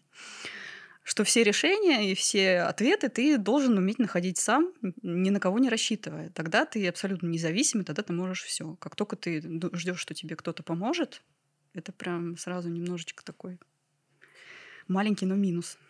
А вот как э, пришло формирование вообще спроса? То есть я помню, что в какой-то момент ты очень четко обозначила, что с этого момента я много чего не буду выращивать. У меня есть конкретные позиции по георгинам, конкретно. То есть вот это вот я почему-то в памяти у меня сохранилось, что ты... Даже я не помню. Ну ладно. Просто для меня четко было понимание, что ты такой человек, который знаешь, что делаешь. Вот. И... Я удивлялась, тогда Кристина Хананена приехала, ты как раз открыла ферму, показала, что можно mm-hmm. к тебе приезжать в гости, да-да-да. У тебя была как раз верандочка, вы проводили там очаровательные такие мастер-классы по сборке садовых букетов, и, мне кажется, арку, я не помню, она просто отдельно как-то вывозила. Арку мы делали, у нас несколько было с ней мастер-классов, да, да. Мы с ней ездили, делали выездной мастер-класс, я просто приезжала, рассказывала девочкам о фермерских цветах. Да. Это мы уезжали в лес. И там была арка, и был мастер-класс, когда она привозила группу. И они собирали букет, там уже было без арки. Там было, было все в беседке, и она снимала у нас урок еще свой. Когда вы смотрите ее урок, это все у нас снято. Угу. Да, узнаваемые. Узнаваемые интерьеры. А вот как ты поняла, что ты готова уже принять к себе людей? Это же очень такой тонкий момент, и не все фермеры готовы были в гости звать к себе. А это такая была проба пера. Ты же все равно щупаешь. Я, я же напоминаю, мы закупщики с Жанной. У нас это к вопросу о том, как сокращать ассортимент. У нас все очень, очень логично. Ты смотришь на продажи, да. И сажаешь то, что продается и приносит тебе деньги. Все. И мы, мы в этом плане очень неромантичные. У нас нет такого, что мы прям вот любим этот цветок, но нифига на нем не зарабатываем и продолжаем его сажать. Не, не продается, нафиг. И мы быстро поняли, что чтобы брать э, постоянных клиентов и брать большие проекты оформительские, нужно иметь определенное количество стеблей определенного сорта. Потому что когда тебе приходят, говорят, нам надо пятьсот георгин, а у тебя там типа пятьдесят. Но вот это, это, это мне кажется, самая да, основная проблема. Вот, к нам до сих пор приходят люди и говорят, ну, вы знаете, нам нужно с таким вступлением, нам нужно страшное количество георгин, нам надо тысячу штук. Мы такие, ну и что? В смысле у вас есть? Ну да. И это прям сразу было заметно, что не хватает, что одна пачка, она тебе вообще не, ну, ни к чему. Ты не можешь взять свадьбу более-менее с нормальным бюджетом. Ты я, не, я, я сейчас не слушаю. Можешь сетку взять из магазинов из трех, из пяти. Я тебя слушаю, так и думаю, так, тысяча георгин, ну и что? И мне кажется, что до сих пор ты одна... А кто еще может сейчас предоставить? Ну, я думаю, что Fluffy может спокойно. Цветы и травы наверняка могут. Просто это, может быть, не так афишируется, не так заметно, потому что, особенно когда вы со стороны свадебной индустрии смотрите, на самом деле очень многие магазины спокойно берут восемьсот тысяч георгин за раз. Это вообще нормальный заказ. Это хороший, я сейчас не выделываю, что типа фигня, маленький. Нет, это хороший, очень приятный заказ, но он не из ряда вон. Это не, не удивительный какой-то заказ. Таких очень много. И ты все равно говоришь, что это... Мы просто вначале, когда только встретились, ты говоришь о том, что сложно масштабироваться. Ну, то есть есть определенный потолок. Ну, это не, не рынок, на котором ты супер много заработаешь, по большому счету.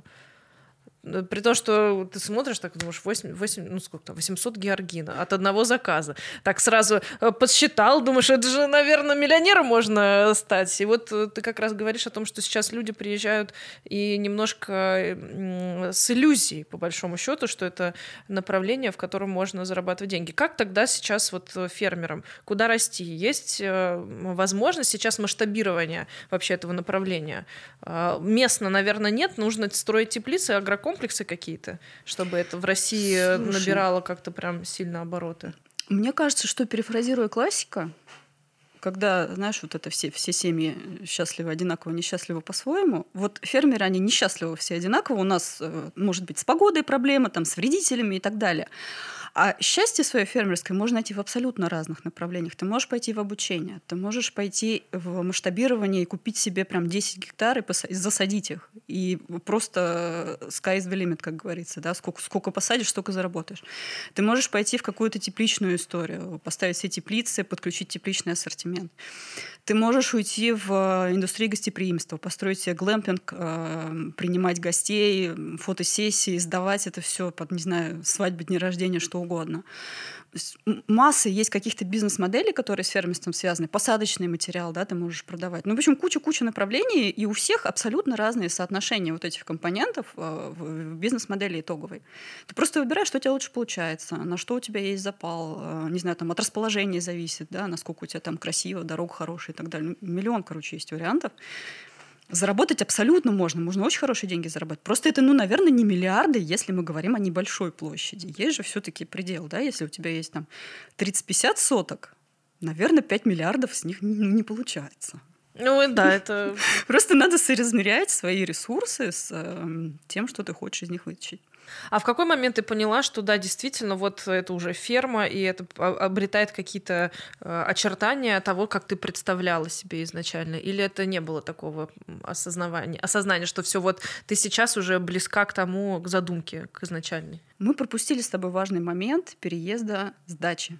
Вот в этот, вот в этот момент все и случилось. То есть мы первый год я отработала одна, на втором у меня уже появился партнер и появились инвестиции, которые надо было куда-то девать.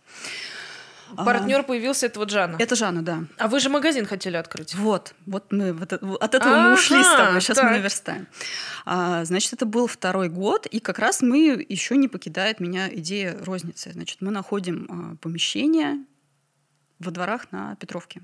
Тогда был бум крафтового пивоварения, все открывали пабы, бары mm-hmm. и так далее.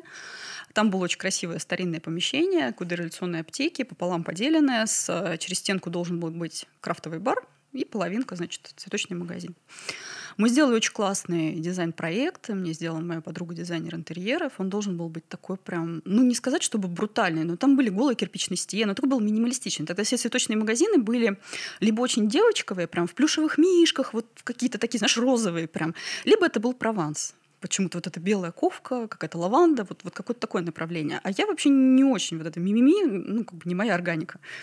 И мне хотелось что-то такое, куда э, и мужчине зайти не стыдно, и вот тем, кто также не любит розовые сопли, тоже бы было окей. И, в принципе, он, этот проект до сих пор хорошо выглядит, современно, он у меня лежит, может быть, когда-нибудь он пригодится. Ну, короче говоря, там была очень сложная аренда, муниципальная, туда-сюда, короче говоря, она сорвалась. Нам там не вернули даже залог какой-то, там, по-моему, тысяча сорок рублей было. И, в общем, слава богу, если бы мы тогда влезли в эту аренду, в эту розницу с отсутствием флористического... Ну, то есть это совершенно была шизофреническая идея, от которой нас уберегло вот это мошенничество с арендой. Им такие, что делать, что делать, что делать? И, и понимаем, что цветов-то не хватает. Мы говорим, давайте землю купим. Я прям прекрасно помню этот момент, когда я Жанне звоню. Я прям выхожу из... Приехала в Рязань из Москвы, и прям переход возле вокзала. Я прям иду, ей звоню. И говорю, слушай, а давай вот, может, а осень уже, все, снег скоро, куда землю? И она такая, давай. А мы с ней вообще очень-очень в одну сторону всегда смотрим. У нас абсолютно, поскольку мы вместе проработали столько лет, нас, нас эм, одна компания сформировала. Поэтому у нас взгляды на бизнес вообще одинаковые. Изначальный посыл – вот делай. Мы вот это, знаешь, там десять лет планировать, считать, вот, бизнес-планы. Вот это вообще не наше. Не попробуешь, по не узнаешь. По ходу поймем. По ходу поймем, да. Лучше попробовать и пожалеть, чем не попробовать и пожалеть. И мы такие, да, конечно, покупаем. И это прям такая большая покупка. А это в Рязани тоже земля? Ну, мы изначально рассматривали это в Рязани, потому что мне помогала мама, и это я уже к тому моменту поняла, что стоимость и вообще все расходники, рабочая сила эм, намного дешевле, чем покупать в Подмосковье. Плюс... Мы уже как-то так привыкли с логистикой, нас уже, в общем, не так пугало это двести пятьдесят километров дороги, мы уже, в принципе, к ним привыкли, это совершенно не шокировало, потому что когда мы подумали покупать в Подмосковье, а еще мне очень нравится, что в Рязани все быстро, потому что в Москве ты за день успеваешь, ну, типа, несколько дел сделать, пока ты в пробках простоишь, там, там тебя задержали, тут задержали. Здесь ты сидишь за городом, такой, о, что-то мне вот гвоздей не хватило, надо в Леруа Мерлен сгонять. И ты взял и реально сгонял, нигде не стоял. И то количество м- задач, которые ты успеваешь за день решить в провинции, оно прям на порядок выше, чем в Москве. Поэтому у нас вот этот вопрос вообще не стоял, что нужно в Подмосковье двигаться ближе типа к покупателю. Мы такие, нет, все хорошо. И мы начали искать там землю, а на даче у нас был такой прям суглинок, не суперплодородный. Угу. И мы уже, в общем-то, с ним два года поработали и поняли, что там, чем вот это вываливать, наверное, нужно в области в другую сторону поехать, туда, где чернозем. И мы стали искать землю прям конкретно под ферму. А в Рязани же чернозем. Вот, но он не везде. Вот это когда mm-hmm. продают рязанский чернозем, мы тоже всегда так похихикиваем, там очень локально чернозем есть. Ну, у нас действительно чернозем, мы, мы и купили-то его в итоге. Но он не такой жирный, как, например, вот у девчонок в, в цветах и травах, когда ты прям смотришь, он такой прям жирный, да, такой прям черный-черный чернозем. У нас такой средний, потому что у нас глина, прям вот ты типа десять минут отъехал и видишь, что поля порыжели, прям граница эта. Мы начали ездить там в есениновские места куда-то смотреть, потому что у нас же Константиново рядышком. Угу. Мы ну, там думали, а, что... Там такие виды красивые, вот. Кошечки. И, и мы начали смотреть сначала там, потому что у нас изначально идея была, ну, к нам же приезжать, наверное, будут, мы же когда-нибудь дорастем там, до, до мастер-классов, до туризма, там, до всяких этих значит, активностей, когда к нам все приезжают и ставят арки, а там поле, ока, вообще красота. Мы начали смотреть там, и там было все такое убитое. Там вот эти деревни, они типа все охраняются государством, там типа ничего нельзя строить. И ты заходишь, там типа, не знаю, там, не знаю, десять соток и типа два миллиона рублей. И там все убитое, там все заросшее, там где деревья выкачивают, дом этот деревенский какой-то вшатанный весь из бревен. И вот за счет того, что место туристическое, там совершенно mm-hmm. ну, нечеловеческая цена, и ты понимаешь, сколько времени и сил надо в это ввалить. И мы так поездили там, ну нет, наверное, наверное, с эстетикой придется расстаться. И мы начали смотреть в другой стране, там, где мы в итоге и купили. Там, во-первых, нас подкупила суперклассная дорога. У нас прям очень удобная трасса. У нас не надо ехать ни по какой грунтовке, там, которую размывают осенью. Для нас это прям было очень важно. Угу. Чтобы в любое, там, и зимой, и летом ты мог спокойно, комфортно подъехать. Во-вторых, пробок никаких нет от города добираться, потому что мы живем в городе, мы не планировали никогда на ферме жить, там дом строить и так далее. И мы вот в таком каком-то... Значит, ажиотажи. А мне все говорят, а ты не купишь, ты не успеешь, ты не найдешь. Потому что я же смотрю, и мне ничего не нравится. А, а уже снег, осень. Уже все, mm-hmm. да, зимой это покупать. Куда вообще весной покупать надо? И уже мы когда практически отчаялись, в общем, я нахожу. Э, нахожу классный подъезд, хорошая площадь, там было чуть больше тридцать соток. А у нас там типа вся дача там семь было, не помню, уже шесть-семь, ну что-то такой какой-то порядок. Масштаб уже какой-то. Масштаб, да. Тут тридцать. Ну, вообще классная, дорога классная. Главное, стоит забор, а фермеры сейчас поймут, что это дофига денег сразу. Даже вот этот страшный профлист вообще не, не инстаграмный. Это очень дорого. И там есть колодец, и есть электричество.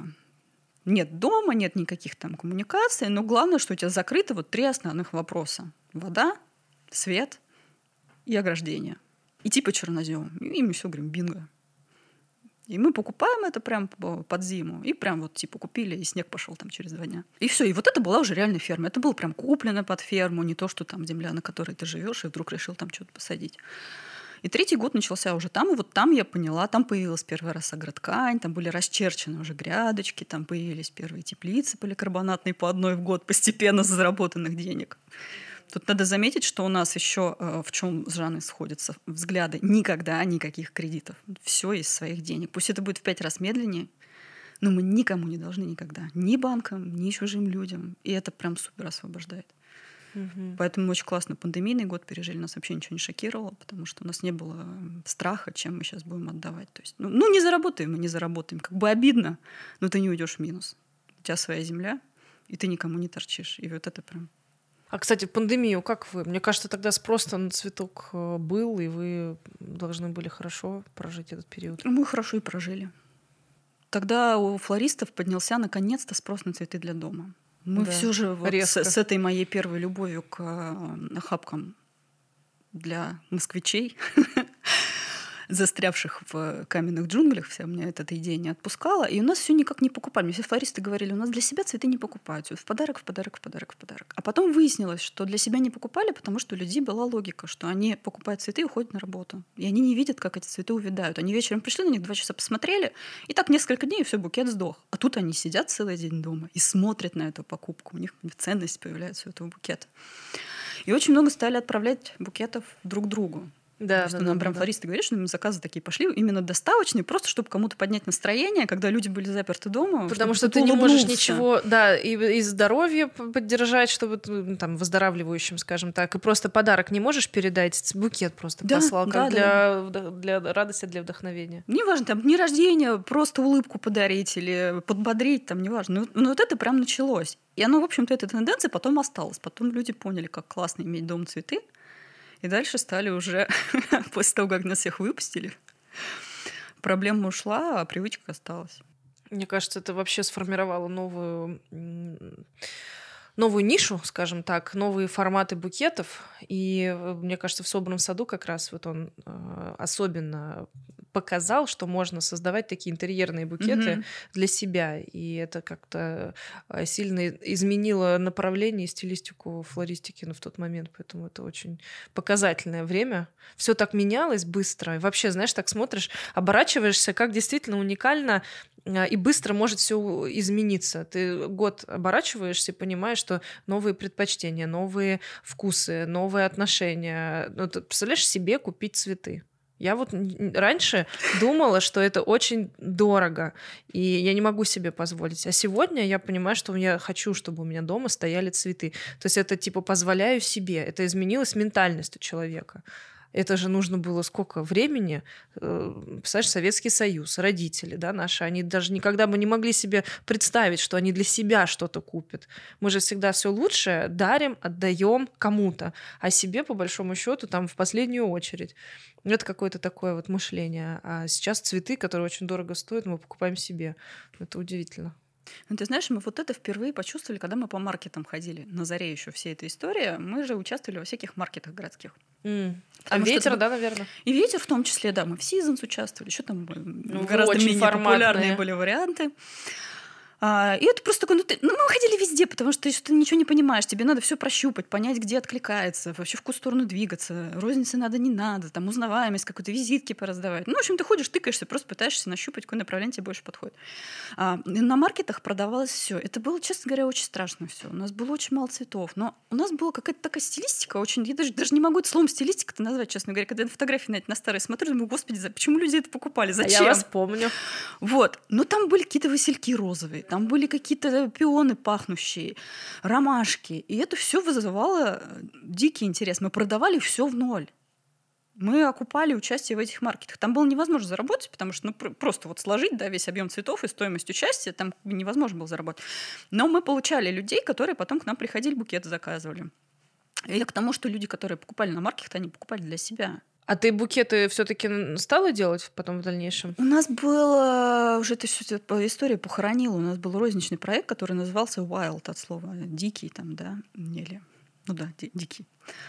А, и он изначально это был букетный. Это вот то, что должно было быть стать, розница, было да. стать магазином. И на маркетах стоял не Local Flowers, на маркетах стоял mm. как раз вот этот Wild штендер. У меня на балконе лежит до сих пор. Это доска меловая, потом в музее «Поле чудес» выставлю когда-нибудь. Ну, короче говоря, люди подходили покупать букеты для себя, и они нам столько давали какой-то обратной связи, потому что когда ты работаешь с флористами, ты конечного потребителя ты редко же видишь. Да. А, и то же самое у флористов происходит. Они наши цветы взяли и подставили в витрине к голландским. Букеты смешанные сделали. То есть ты, в принципе, никакого фидбэка вот, конечного не получаешь, что этот букет собран только из твоих цветов. Там, ну, сколько-то несколько веточек твоих есть среди э, импорта. Это не так заметно. А здесь у тебя конечный потребитель, который тебе... Говорит, а, как красиво, как здорово, у меня такие в детстве были, там, или еще что-то. Ну, какую-то такую эмоциональную составляющую в обратную сторону получаешь, это, конечно, было очень здорово. И мы все ждали, когда... Ну, мы же такие, ну, продается же, товарищи флористы, почему у вас-то не продается? Ну, там просто ценник другой был, на самом деле. Угу. Действительно, люди не готовы были тратиться. А сейчас ценник стал дороже, не знаю, сколько раз выше. А люди покупают. Угу. И мы вот при- пришли все-таки к этому в итоге. А как быстро вы освоили тридцать соток, получается? Они практически сразу, вы их расчленили а, и пошли масштабироваться? Нет, практически мы сразу освоили, да. Мы какой-то кусочек оставили под многолетники, мы его заселяли там постепенно. Но, в принципе, мы понимали, что нам там тянуть особо некуда. А многолетники – это пионы? В основном, да. Мы вообще многолетниками до сих пор не очень занимаемся. У нас там подавляющее большинство – это однолетники. А что все-таки больше всего производите, выращиваете? Георгины? А, ну, наверное, если по количеству кустов, то да, но вообще у нас очень большой выбор однолетников. Мы, я не могу сказать, что георгины – это прям вот монокультура, на которой мы фокусируемся. Это для нас важно, но у нас есть такой хороший объем, и мы его, в принципе, наверное, какое-то время уже увеличивать не будем, там, если не, за... не докупимся землей в ближайшее время. Потому что, м- во-первых, цветение георгин, при том, что они у нас на улице растут, оно не начинается в июне. Тебе до этого же надо тоже как-то жить. А вы в теплицы их не перенесли? Они у нас так... очень маленькие теплицы. Это какой-то mm-hmm. миф, что у нас большие теплицы. теплицы, что у нас их много. У нас действительно три теплицы, но они прям практически дачные, они очень небольшого размера. Там а только... что там? У нас кафе у там растет, потому что у нас он на улице не получается. У нас вечно он попадает в какие-то дожди, он маленький, он... то есть у нас он вот только для теплицы, именно для нашего расположения. Все-таки получается, что у каждого фермера будут особые условия, да? Абсолютно. Это, это зависит от... Мы, мы очень смеялись, в этом году разговаривали с Юлией Juliet Flowers, она же вот в, как раз в Рыбновском районе, прям рядышком mm-hmm. с нами. Впечатление от сезона. Она говорит, у меня все свадьбы цветы. Я говорю, у нас цветные. Я говорю, у нас все белые. Вот как у тебя впечатление о трендах формируется? Ты выращиваешь в одном месте практически, в одной области. Ты продаешь в Москве и там, и там. Но все равно есть какое-то э, сообщество покупателей, вот, которое именно у тебя вот просто так подобралось, что, вот, не знаю, твои топ пять покупателей, вот они любят вот это. И свадьбы, они такие же. Все равно же, ты как человек, который свадьбами занимаешься, все равно есть там доля твоего вкуса, да, в том, не только что, что невеста хочет, а все равно есть то, что тебе ближе. Вот у нас конкретно все белое в этом году было, а у людей цветное. И вот, вот как можно какой-то универсальный рецепт придумать? Интересно. Вот то же самое кафешка касается. Я недавно у Инны только читала, да, они там написали, что они, у них кафе растет только на улице. И, и, и она не врет, и я не вру. Надо все пробовать. Вот именно на вашем участке. А что сейчас, какие цветы ты любишь? Ну вот для себя домой что принесешь? Я люблю всякую мелочь. Я люблю душистый горошек с лианой, я люблю там васильки какие-нибудь, охапочки, скобиоз. Все такое нежненькое, мелкое. Я совершенно равнодушна к пионам, георгинам, ко всем вот этим фокусным, скажем так, цветам. Я, люб, я люблю все такое романтичное. Еще я люблю, когда цветы пахнут. Я прям обожаю аромат. Мне кажется, это самый признак жизни. Когда цветок ароматный, значит, он действительно живой. А как сейчас удается вообще покупать цветы? Приходится же, получается, и сохранять семенной фонд, и еще плюс допокупать, mm-hmm. грубо говоря. А качественные семена сейчас можно приобрести в России, допустим, или куда нужно бежать? Что-то можно найти в России, что-то остается еще в оптовых компаниях, можно поискать просто по производителям, по хорошим. Mm-hmm. Просто это не весь ассортимент. И ты не можешь там, знаешь, прийти в какую-то одну там оптовую компанию и, и купить взять всё. И просто сделать огромный заказ и весь ассортимент себе на год закрыть. Вот так не получается, к сожалению, все равно приходится.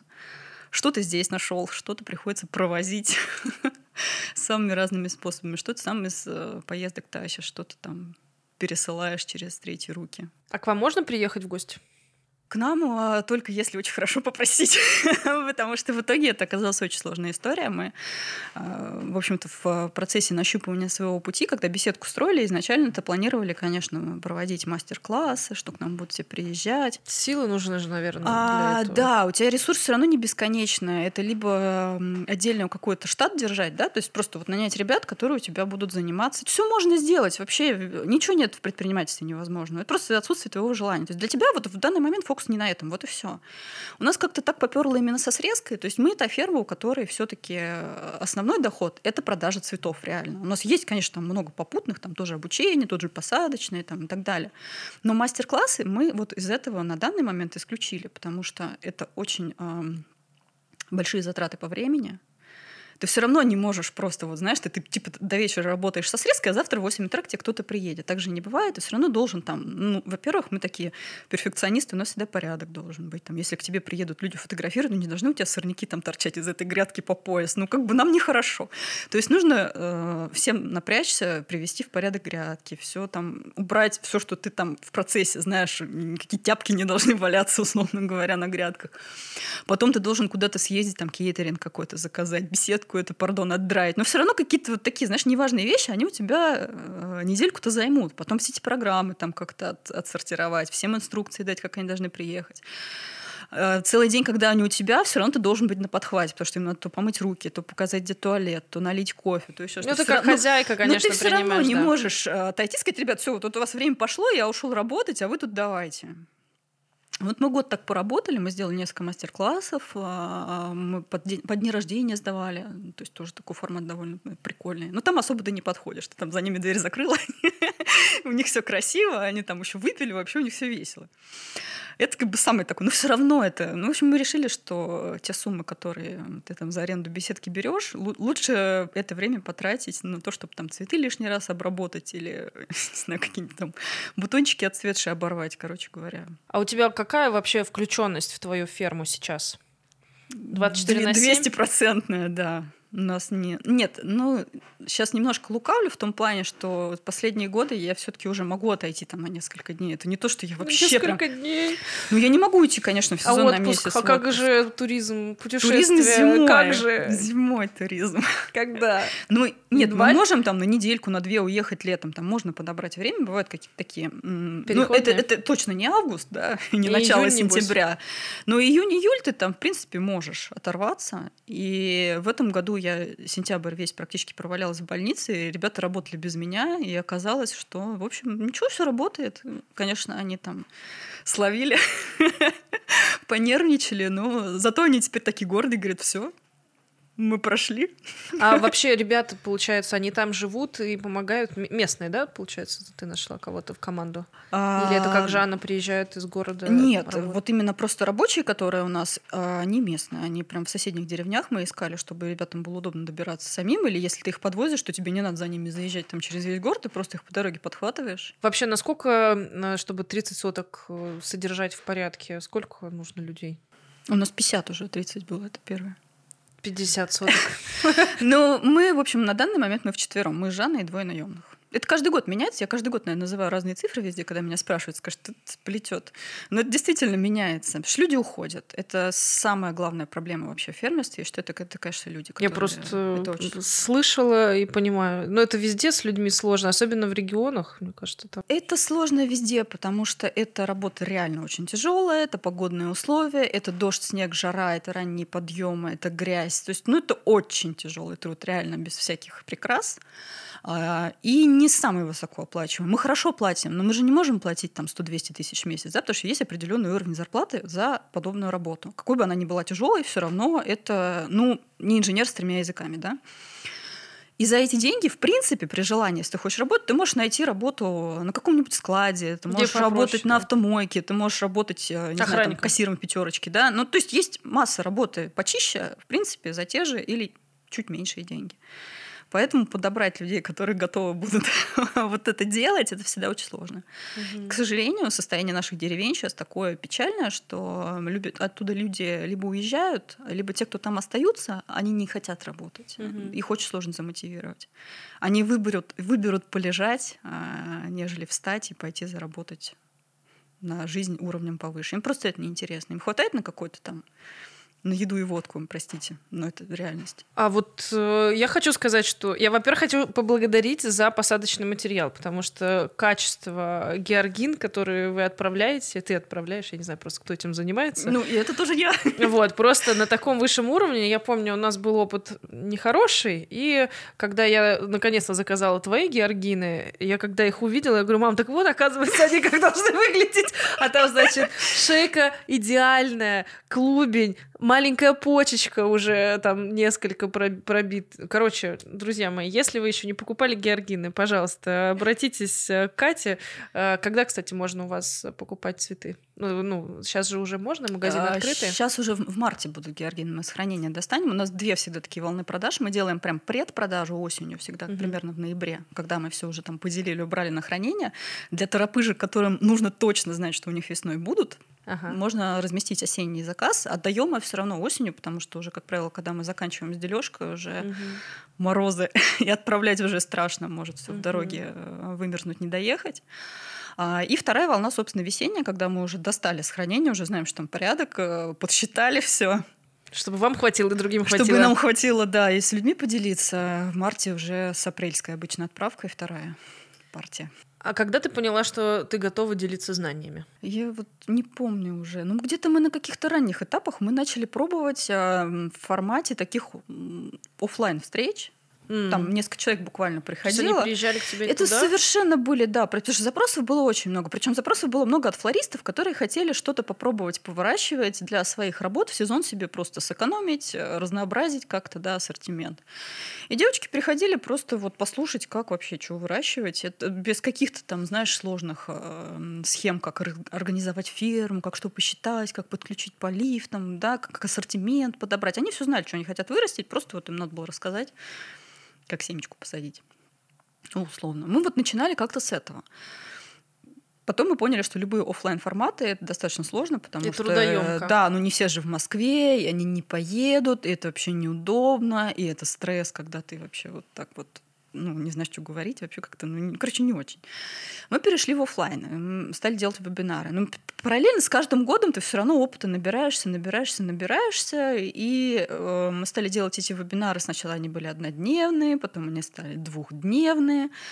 Э, это тоже очень выматывающая, честно говоря, была история, потому что ты сидишь и типа три часа в прямом эфире балаболишь. Ну, ты какие-то там сначала... условно лекцию, да, читаешь то, то, что ты хочешь рассказать.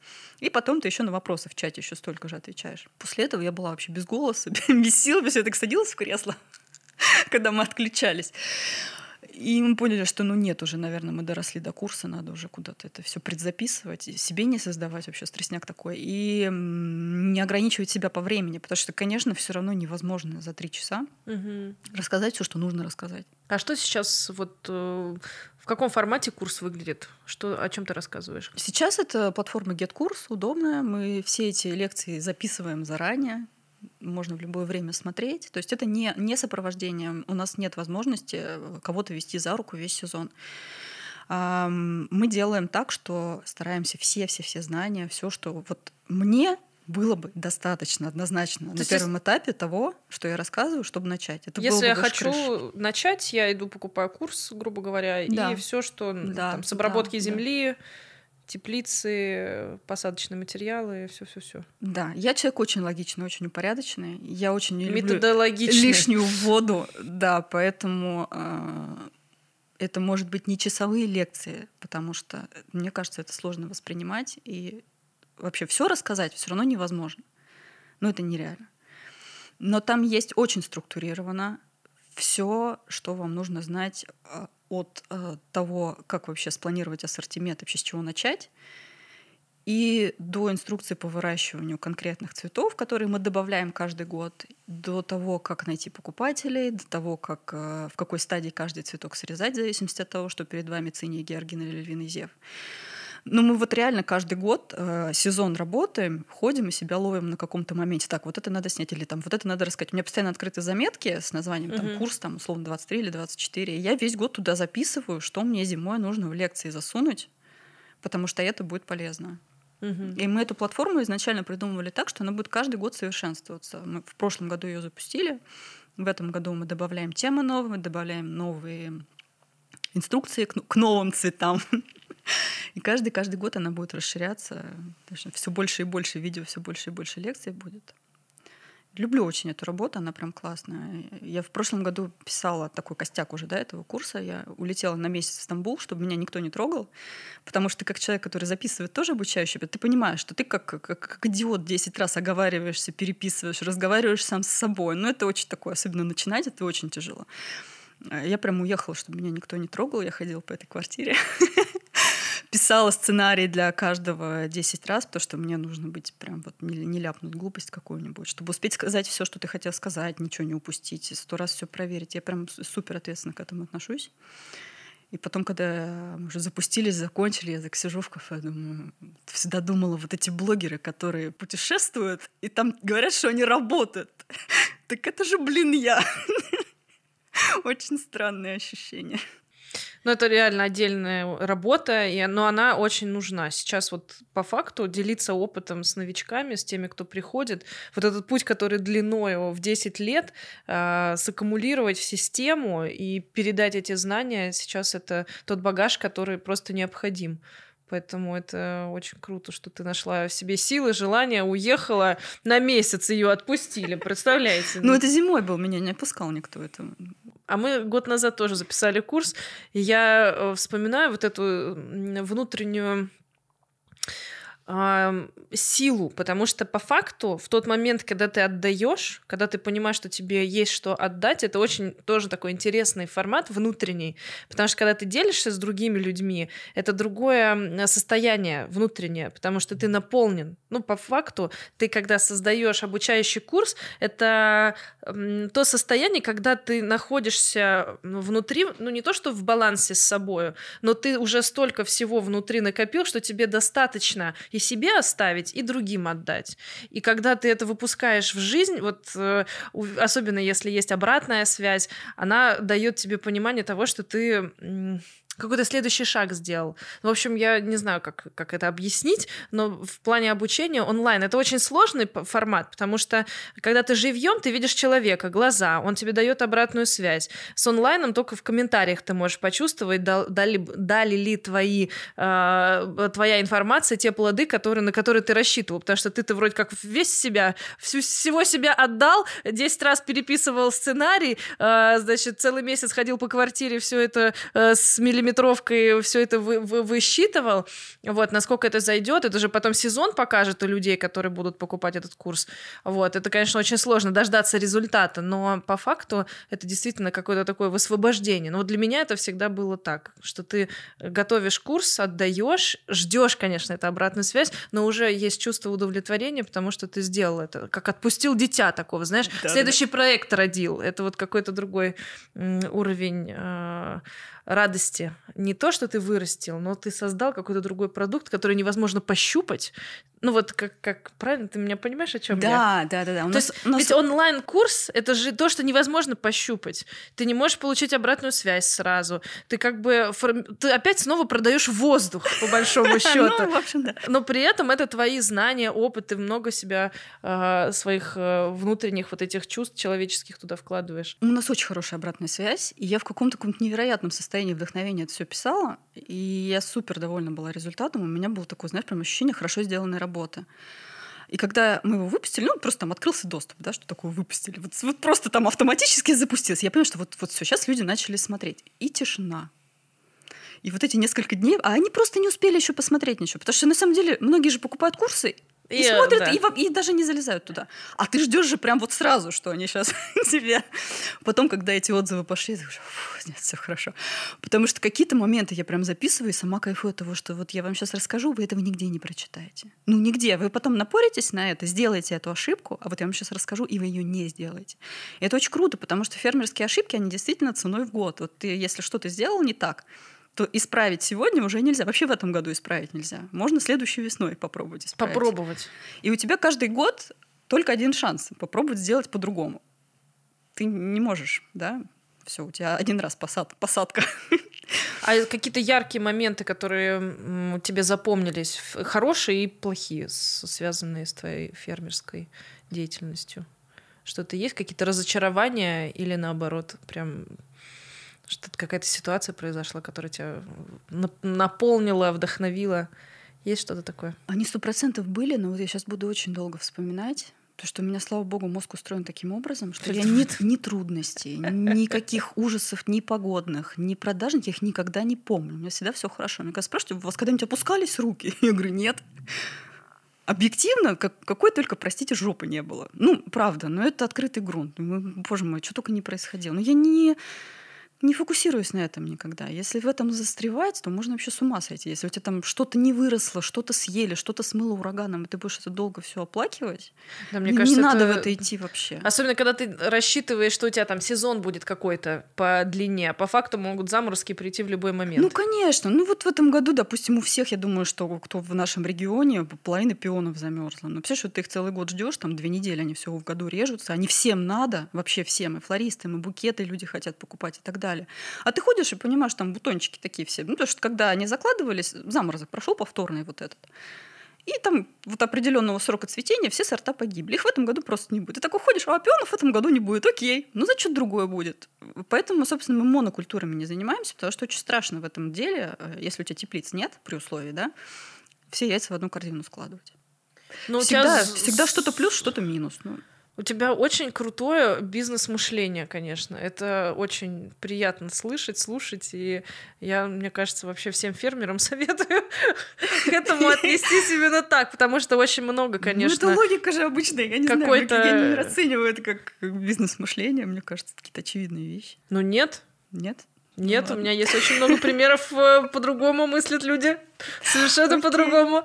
А как вот достигли таких ног? Я вот, честно говоря, маму свою, я говорю, мам, пожалуйста, можно я тебе куплю обучение? Пожалуйста, вырасти мне такие ноги. Ноги у кого? У Георгин, Георгин, господи, у кого-нибудь, а как у вас посмотрю, вот вы стоите с такими огромными охапками. Это точные технологии, правильно? Когда ты правильно в нужный момент прищипнул, там, я не знаю, подкормил.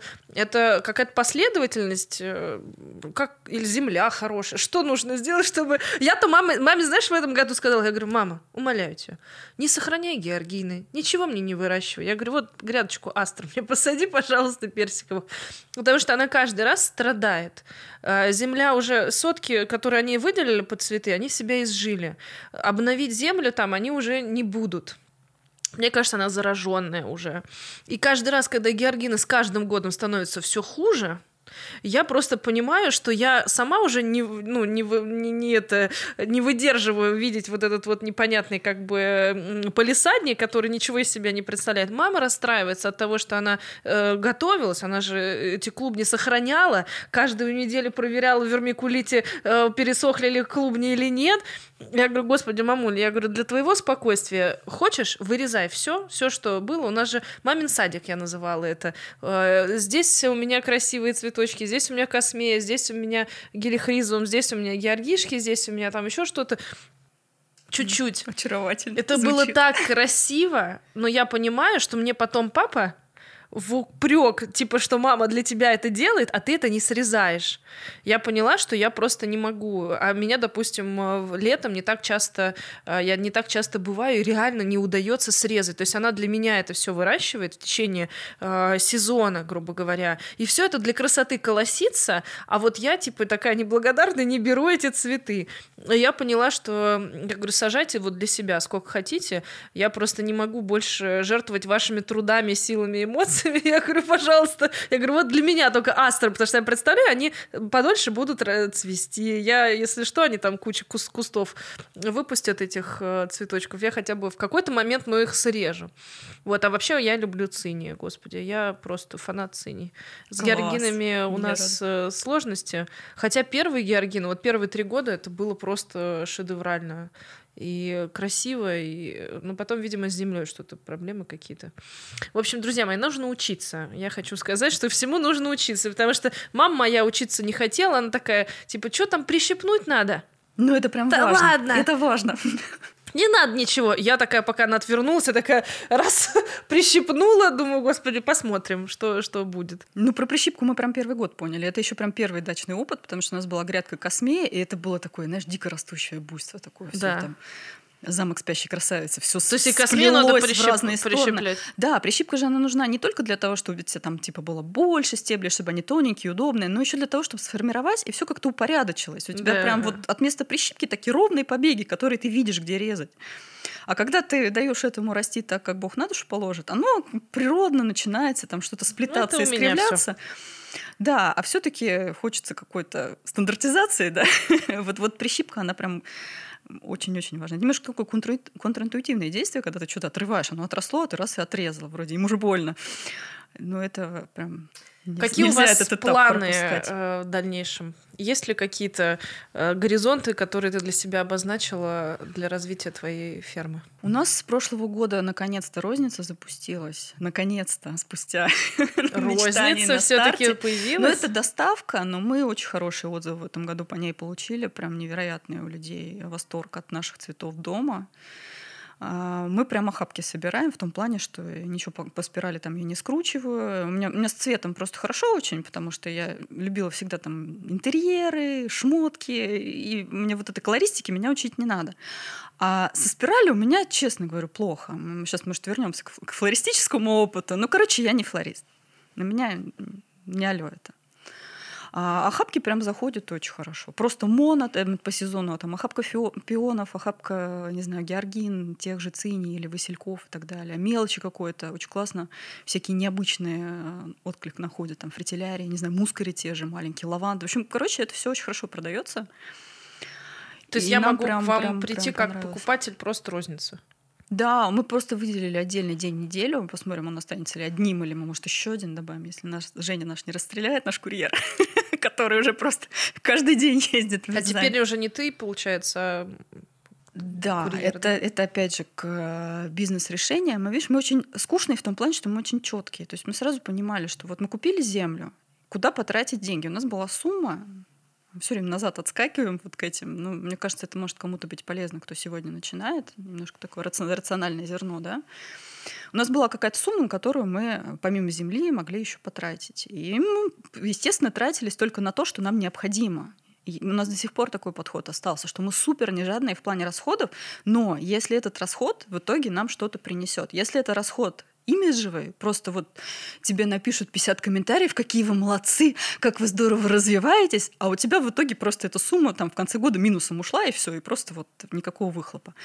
Мы стараемся все-таки, да, как-то так не прижимисто, рационально. но рационально, да, вкладываться. И машина у нас своя была прям первой покупкой. Когда мы купили землю, мы поняли, что цветы вот с этой площади в легковушке вывести невозможно. Они просто туда не влезают, ни в какую нашу Мазду, Хонду там и так далее. И мы сразу купили машину для перевозки. Не пикап. Ну нет, не пикап, конечно. Я просто представила, как Эйрин со своими пикапными а вот этими дождь? георгинами. Да. А если улетят? Нам все-таки долго ехать. Вот, это, это был суперважный расход. Получается, вы просто взяли водителя, и он вашей машине. А, нет, опять не так. Это Жанин сын. У нас, все, у, нас очень, у нас очень удобно. Мы прям мы, мы супер это, эргономичные. И Женька гениально развозит. Гениально развозит. То есть он просто, логистическую... просто, чтобы вы понимали, как мы работаем. В восемь утра в день доставки. У нас три доставки в неделю оптовых обычно. Может быть больше, но три регулярных. Если там, допустим, свадьба с большим заказом, может быть там и четыре, и пять и так далее. Но если по умолчанию без форс-мажоров, три оптовых и одна розничная. Четыре раза в неделю человек приезжает. В восемь утра мы уже в это время, ну, в зависимости от того, какой месяц и когда рассвет, ага. мы там либо четыре часа на работе, либо три часа на работе собираем заказы. В восемь утра Женя заходит в калитку. Женя приехал из Москвы. Он, пока мы заканчиваем, там, пьет чай, досыпает. В районе девяти он выезжает обратно в Москву. И дальше он развозит по Москве, ну, там, десять-пятнадцать заказов.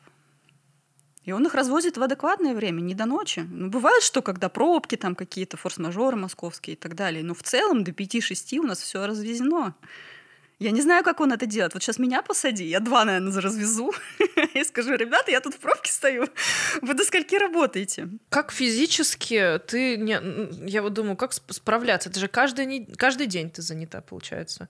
Фермерство. Да, да, ты... ты никуда уйти не можешь. Это же такая привязка. Мы когда в какой-то момент поняли, что у нас уже просто, знаешь, истеричная усталость, мы себе сказали, что вот один день в неделю хотя бы минимум, но всегда выходной. Mm. Потому что, конечно, когда ты начинаешь, мне кажется, ни в каком бизнесе не бывает так, что ты такой весь на расслабоне, вот это у меня рабочие дни, вот я сейчас в шесть часов закончил. Но неважно, чем ты занимаешься, все равно первые когда годы ты твое, вовлечен да. просто днем и ночью. Потом ты приходишь к моменту, когда ты понимаешь, что ну, все-таки мы работаем, чтобы жить, а не живем, чтобы работать. И нужно немножко тоже там психическое состояние адекватное, не психологическое, а реально психическое поддерживать. Потому что первые годы, когда я и возила сама, там, и э, физический труд очень тяжелый, потому что земля новая, у тебя эти сорняки там до Австралии дорастают, ты выматываешься. Я приезжала домой в Москву, заходила в ближайшую там, Дикси, покупала готовую еду и просто на полу в ванной ела эту противную картошку жареную, потому что у меня просто вот сил не было. У меня вообще, я вот за баранкой там просидела, встала не знаю во сколько. Это прям вообще жесть была какая-то. Потом постепенно-постепенно появляются люди, появляется какой-то порядок действия, когда ты уже не кидаешь, ты, не, ты же сначала вообще не понимаешь, как да, время свое планировать, что зачем идет. А сейчас ты вообще прекрасно, четко себе представляешь, что ты делаешь в мае, что ты делаешь в июне, в каком порядке ты там грядки готовишь к посадке, в каком порядке ты культуры сеешь и их потом высаживаешь. У тебя все это уже в голове автоматически заложено. И это уже не так сложно. И ребята уже знают, что делать. Тебе уже не надо ними стоять. Ты даешь задание, идешь делать что-то свое. И постепенно-постепенно мы поняли, что, хм, в принципе, можно там и летом в отпуск съездить. Ну, не на месяц, но неделю-две можно, тебя прикроют. Один уехал, второй остался, да, и ребята всегда рабочие на месте. Ты можешь взять один день выходной. У нас обычно это воскресенье, потому что у нас доставки где-то там вторник, вторник, четверг, суббота, воскресенье. Мы все, все недоступны. Когда, получается, начинается у вас сезон? Ну, вот не сезон, но сейчас же уже, получается, скоро нужно опять рассаду. Ну, февраль еще нет. Мы не работаем с такими культурами, которые требуют февральского, февральского посева, да. Как-то они так сам, самоустранились из ассортимента. В общем... Поэтому обычно мы первого марта начинаем доставать емкости рассадные. Я не представляю, как вообще люди решаются, но я понимаю, что ты как будто бы с землей, когда соединяешься, ты, наверное, не можешь этого не делать. Вот сейчас ты оборачиваешься в офисную жизнь, наверное, это вообще какая-то другая жизнь. Ну, Мне... конечно, нет, это, это ужас. Мне до сих пор иногда кошмары снятся. Мне снится, что я учусь почему-то. Налогом. Ну, вот, вот, нет, не налогом, а именно вот это, что тебе, знаешь, экзамен. У меня бывают какие-то такие возвратные кошмары, что типа там, ну, как первого сентября там, или ты экзамен какой-то идешь сдавать. Вот это вот. Это, я думаю, что если к психологу пойти, он тебе расскажет, что это не с обучением связано, а именно с привязкой, что тебе нужно ко времени каждый день куда-то ходить. И вот на меня вот это очень давит. Угу. Вот эта невозможность распоряжаться собственным временем, что тебе нужно отпрашиваться, что ты каждый день должен там восемь тридцать девять сидеть в офисе, независимо от того, какую работу ты делаешь, там любимую, нелюбимую, интересную, неинтересную. У меня классная была работа, я никогда не скажу, что у меня была прям невозможно скучный офис. Офигенная была работа, вы чё? Весь мир объехали. Но свобода, которая дает свое дело, конечно, ее ни с чем не сравнишь. И еще сейчас каминг-аут будет. Я супер ленивая. Вообще супер ленивая. Возможно, вы никогда не встречали таких ленивых людей. Я ненавижу вставать по утрам. Я вообще, если бы вот. А я... в четыре утра тебе надо заказы собирать. А тебе, ну, тебе надо. Это же не, не твой выбор. Я очень могу включить, у меня если кнопка «Рабочий режим» включена, то я могу прям вот сутками до изнеможения. Я супер работоспособная. Но если бы там, условно, я родилась миллионером, я тот человек, который бы никогда не работал. Мне не нужна ни нафиг никакая самореализация. Я бы путешествовала, на концерты ходила, книжки читала. Но бесплатно это все не раздают в нашем мире, поэтому приходится работать. Так что важно, чтобы работа была любимой. Я к чему это все веду? Я самый, наверное, популярный вопрос фермеру: что вы делаете зимой? Вот я с огромным удовольствием ничего не делаю зимой. Ну, я занимаюсь обучением, понятно, но это все равно ты сидишь дома с ноутбуком, ты работаешь, да. Но тебе не нужно по сугробам в темноте ехать в офис, греть машину. У меня какое-то такое э, устройство организма, что в холодный период у меня энергия улетучивается. Я не созидаю Спячку. Ничего. Я в спячке абсолютный медведь. Вот весна, когда день увеличивается, у меня какие-то идеи сразу появляются, мне хочется из дома. Зимой я реально могу, вот разбудить меня весной. Вообще могу не выходить из дома там неделями. Мне вообще не надо никуда. Поэтому эта работа для меня идеальна, она суперорганичная. У тебя в теплое время года активность, идеи, коммуникация, продажи. А зимой ты просто тратишь деньги. И мне кажется, это классная схема. Планы на ближайшие несколько месяцев, помимо учебы, куда ты поедешь? Да, у меня же еще целый отпуск февраля остался. Я очень люблю именно прям впритык к сезону вот этот отпуск израсходовать, потому что получаешь такое вдохновение, с которым ты возвращаешься реально отдохнувшим, разгрузившим голову. И можешь вот этот цикл м, заново начинать. Ну, сейчас курс, конечно, еще сначала. Сейчас пока еще рабочий режим. Он уже скоро начнется? Он начнется десятого февраля. Я в процессе еще там все, все докручиваю, доделываю, дозаписываю. Это прям все супер интересно, все это до... переделать. Я не могу оставить. Мне кажется, уже даже то, что в прошлом году было записано, уже надо что-то попереписать. Мне кажется, у нас девочка-монтажер сидит и говорит, это все то же самое же. На самом деле нет, я, я, я супер зануда в этом плане. Мне хочется все обновить, чтобы все прям было супер актуально. Вот прям с учетом итогов нашего этого года, чтобы для людей эта информация была максимально свежей, чтобы она вот прям в двадцать четвёртом пригодилась, потому что в двадцать пятом уже вот по-любому что-нибудь другое будет. А к вам можно прийти, как э, стать новыми заказчиками? Как к вам попасть вообще? В список тех, кто может купить восемьсот георгин или меньше? Главный совет — приходить пораньше, в плане пораньше в сезоне. Потому что эм, само, самое, самое частое... Нет, дело не в броне. Эм, у нас очень много постоянных клиентов, и часто даже день какой-то конкретный закреплен, особенно если это розница касается. У нас просто есть люди, которые там условно тарятся по вторникам, да, всегда. И ты уже распределяешь, что у тебя вот это место на доставку во вторник всегда занято. И ты всегда им предла- присылаешь предложение первым, потому что они берут большой объем. И, как правило, там к августу, когда у тебя приходит... август-сентябрь, когда приходит основное число новых клиентов, у тебя уже на регулярной основе ребята, которые берут каждую неделю, один раз в неделю, два раза в неделю с апреля, Они уже все вот эти места разбирают, да. да. И все равно, к сожалению, они в приоритете, потому что сколько бы мы ни посадили, это все равно какой-то конечный объем. Ты же не можешь там увеличить его по, по мановению волшебной палочки. У тебя есть какой-то объем срезки. Какой бы он большой ни был, он весь выбирается к этому времени. У нас всегда самый большой поток новых клиентов от начала сентября, когда все возвращаются в город. У всех начинается тот... Вот, вот они, как я в марте после отпуска приехали, у них такое, все, там новые коллекции, мы там сейчас снимаем, там, новый заряд, они все смотрят, там классно. А ты такой понимаешь, что через две недели уже, наверное, сезон закончится, и, в принципе, уже, ну, объем идет уже на спад, потому что ночь холодная, уже цветы меньше дают срезки. И все время вот эта рас- раскоординация в спросе и предложении осенью, она так или иначе приходит. Поэтому чем раньше вы к нам придете, чем раньше вы начнете работать со всем объемом, потому что особенно люди, которые хотят брать только георгины по-прежнему. Мы же выращиваем, ну, просто давайте, опять же, логически мыслить. У нас же, мы же не дурачки, десять лет выращивать то, что не продается. Просто у нас все в открытом доступе во всех соцсетях. Это и фермеров касается, и флористов касается. Если мы что-то десять лет выращиваем, то это продается. Мы не просто так это делаем.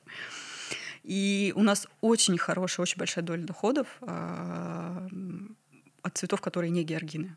От обычных однолетников. Мы очень много продаем. Но самый популярный цветок — это космея. Мы на ней больше всего денег зарабатываем, реально. Она всем нужна. Магазинам нужна, флористам нужна, свадебным.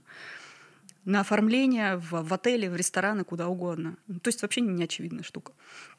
И мы очень много чего выращиваем такого тоже не, не, непонятного. Там злаки всякие, какие-нибудь, не знаю, цинии тоже очень много. Львиного зева много, зонтиков. Ну, в общем, мы стараемся держать весь, весь ассортимент, чтобы, потому что есть покупатели, которые любят вообще... в сезон все у нас покупать, особенно маленькие какие-то магазины.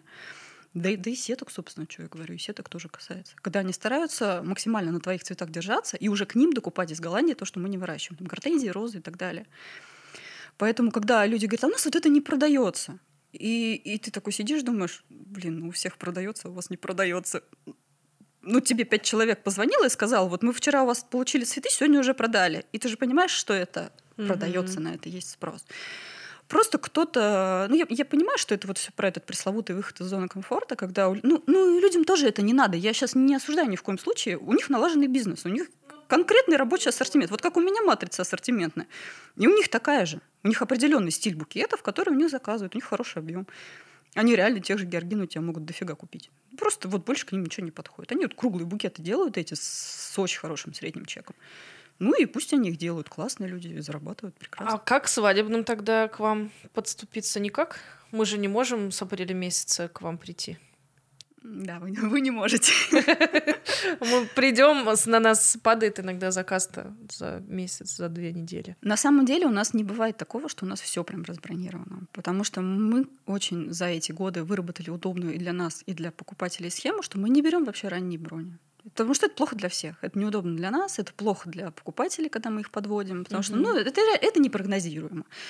Основная, да, от флористов претензия, что вас нельзя заказать. Но эта проблема нерешаема. Ты не можешь знать, когда будет град, не можешь знать, какая будет ночью погода, успеет оно созреть, не успеет. Но мы очень четко за несколько дней понимаем, вообще вот до там, десять штук, сколько у тебя будет там, типа, через три дня.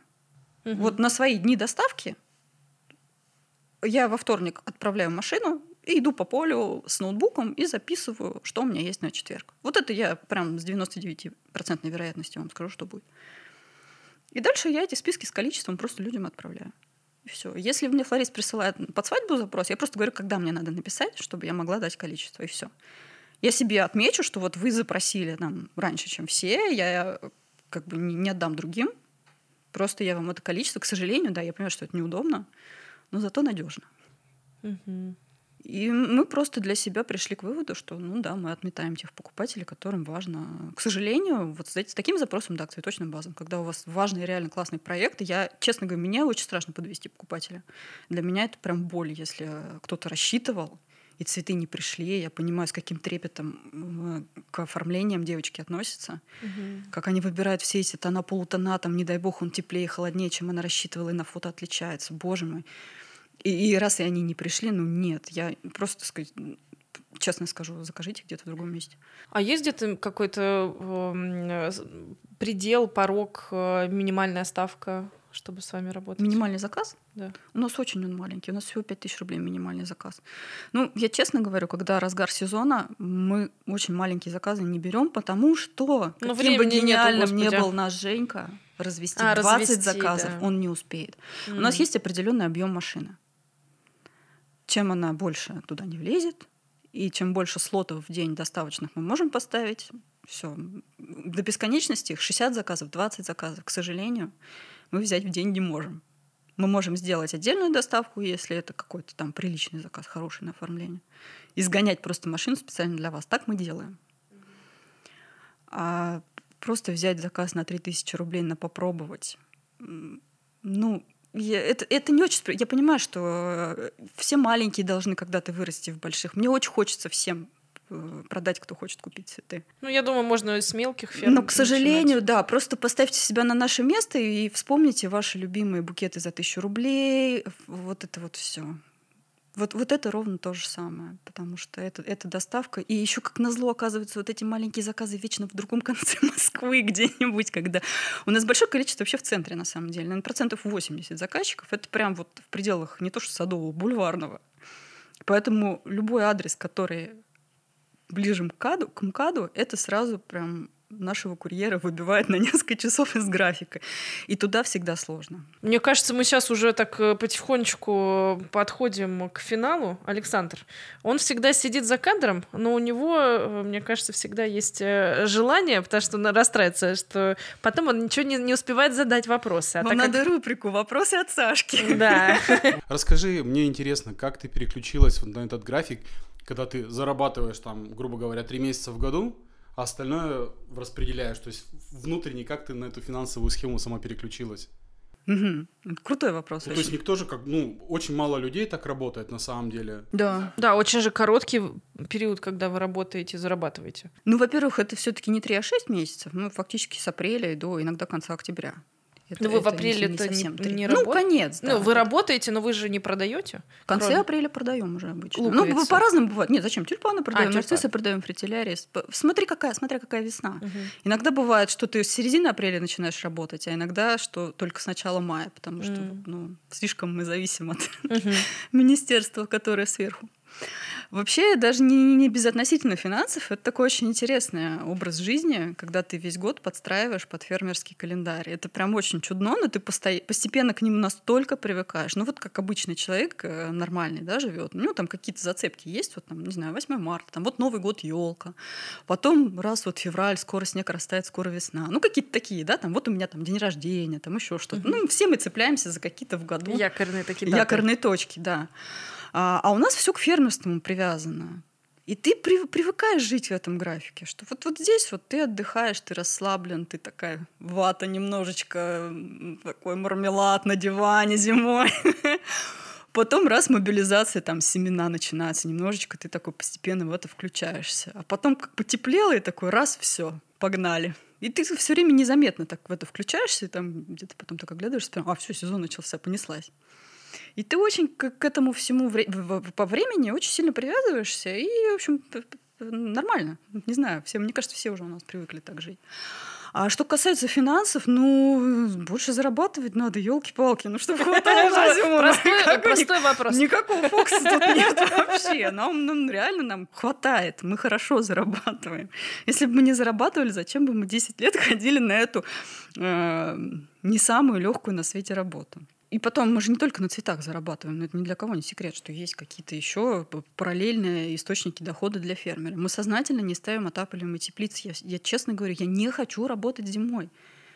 Я месяц, блин, за границей живу, отдыхаю, путешествую. Я не хочу в это время тюльпаны выгонять ни за какие деньги.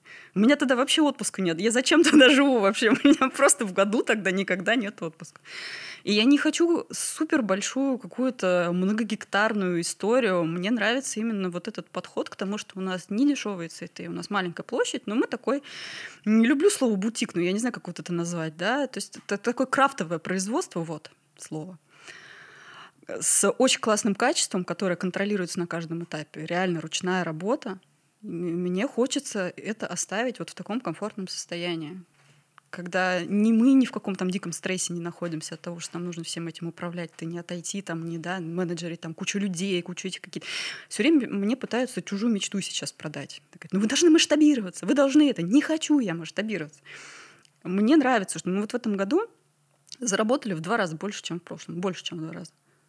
на тех же самых сотках, вообще не докупая ничего. Просто ты каждый год э, все более удачно подбираешь ассортимент. Каждый год немножко растут цены. Каждый год, э, раз вот в этом году розницу добавили, да, сразу немножечко твоя дельта увеличилась. Потом ты придумываешь какие-то параллельные истории. У тебя посадочный материал, у тебя обучение.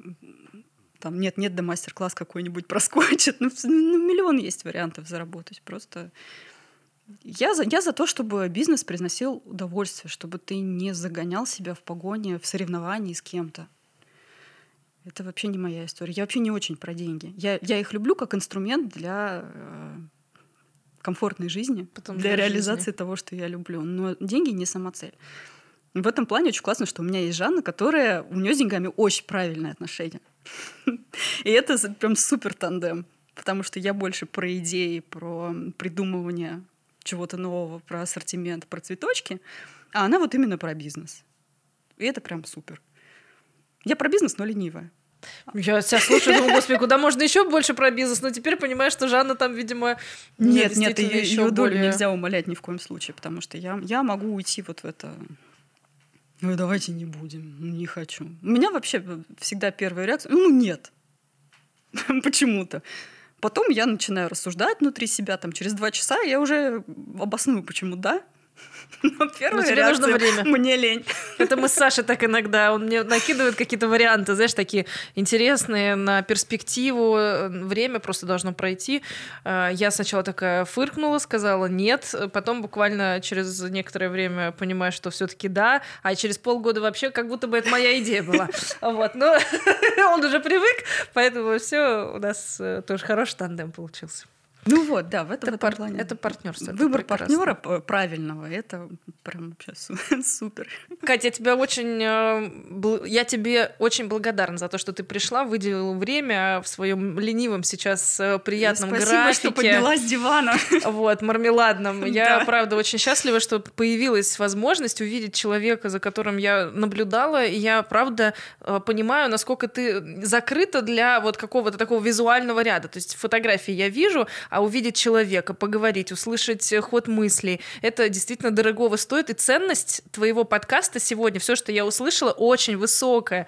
Поэтому я счастлива, что у меня была возможность услышать тебя, чуть-чуть подглядеть за тем процессом, как это все происходит, и, конечно же, рассказать твою историю людям, потому что они должны увидеть тех, кто стоит за таким...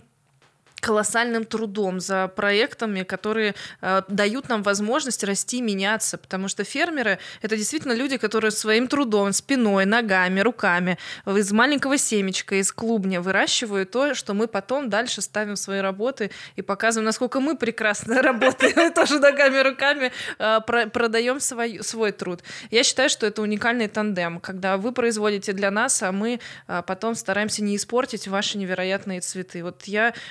Думаю, знаешь, что самое главное действительно в наших союзах — это не испортить. Потому что вы так много труда делаете для того, чтобы вырастить, и очень хочется, чтобы мы достойно потом давали продолжение жизни вашим прекрасным цветам.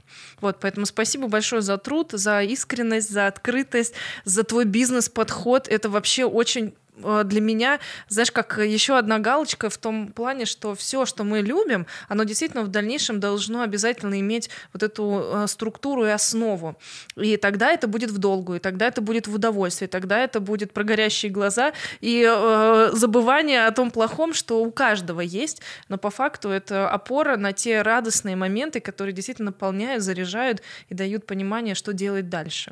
Спасибо тебе огромное, ты прекрасна, я очень счастлива, что у меня удалось Удалось э, наконец-то познакомиться с тобой, и это действительно подкаст, который заряжает, и в начале года он просто очень необходим, и я тебе желаю э, прекрасно запустить курс и э, следующий сезон отработать еще лучше, чем э, в этом сезоне. Да будет так, и найдутся идеи, классные ассортименты, и люди, которые будут покупать и с благодарностью давать обратную связь, которая нам очень необходима. Спасибо. Как говорится, мы работаем для вас. Да, и э, напоследок э, очень всегда прошу героев э, какие-то напутствующие слова дать тем, кто нас слушает. Это разные люди, и фермеры, и флористы, и не флористы. Просто от себя пару слов на, под окончание под, подкаста. Фермерам я всегда желаю только одно – хорошей погоды. Мне искренне кажется, что все остальное вообще от нас зависит. А это единственная мощная сила, которую мы не можем контролировать. И тут уж реально повезло, не повезло. Поэтому независимо от того, в, котором, в каком регионе вы работаете, я всем желаю чудесной ранней теплой весны, нормального количества дождя. И, в общем, как говорят турки, легкой работы. Прекрасно. Кто смотрит турецкие сериалы, они, они знают. А, вот. Я, я не смотрю, если что, не знаю, зачем я это знаю. Зачем я это сейчас сказала? А, а флористам вдохновение. Мне кажется, когда вы кайфуете от своей работы, вы какие-то, вы невероятные. Мы, придя из а, другого бизнеса в этот, мы с таким облегчением вдохну, вздохнули, увидев, насколько здесь теплые, добрые, порядочные, классные люди. А, нам очень часто говорят: вот вы там типа без предоплаты. Кто-то там смотрит, да, типа снаружи. Вы там отгружаете без предоплаты. Как это так? Еще какие-то вот такие моменты чисто, знаешь, типа бытовые. Ты понимаешь, что здесь все, все, все такие лапочки. Ну, девяносто девять целых девять десятых процента с кем приходится работать, они настолько любят свое дело, что это невероятный кайф вообще попасть в эту среду общения, когда тебя твой покупатель совершенно ничем не отталкивает. Вы очень здорово даете всегда обратную связь. Поэтому, в общем, я всем желаю найти своего фермера. Если вы до сих пор не, не работаете, возможно, вам просто нужно попробовать кого-то другого, с кем вам будет комфортно, чей ассортимент вам подойдет, с кем вы просто подружитесь, потому что мы очень много общаемся просто с нашими флористами уже там, вне работы давным-давно. Это совсем, совсем другой взгляд на цветы, совсем другой материал и совсем другая реакция от покупателей, которые приходят в ваш магазин. Просто попробуйте. Я за, за попробовать во всем. Друзья мои, это действительно тот момент, когда мы можем понять, что мы друг другу очень нужны. И нужно общаться, и нужно искать своих людей, нужно не бояться вообще э, рисковать, становиться э, ближе к своей мечте. И реально, вот мы сейчас видим, что по факту может человек, который просто в какой-то момент почувствовал интуитивно, задумался, посадил грядочку с мамой, сделал что-то очень небольшое, шаг, понимаете? Вот сделал шаг, не побоялась, попробовала, посмотрела, проанализировала. И дальше, мне кажется, это все-таки все равно, если это твое, все подстраивается и как-то находятся и люди, и обстоятельства, они показывают, что на самом деле ты выбираешь очень правильный вектор. Поэтому пробуйте, чтобы понять, что вы правильно двигаетесь или нет. Не бойтесь делать шаг. Вставайте с дивана. Вот сейчас февраль месяц, все мучиться, короче.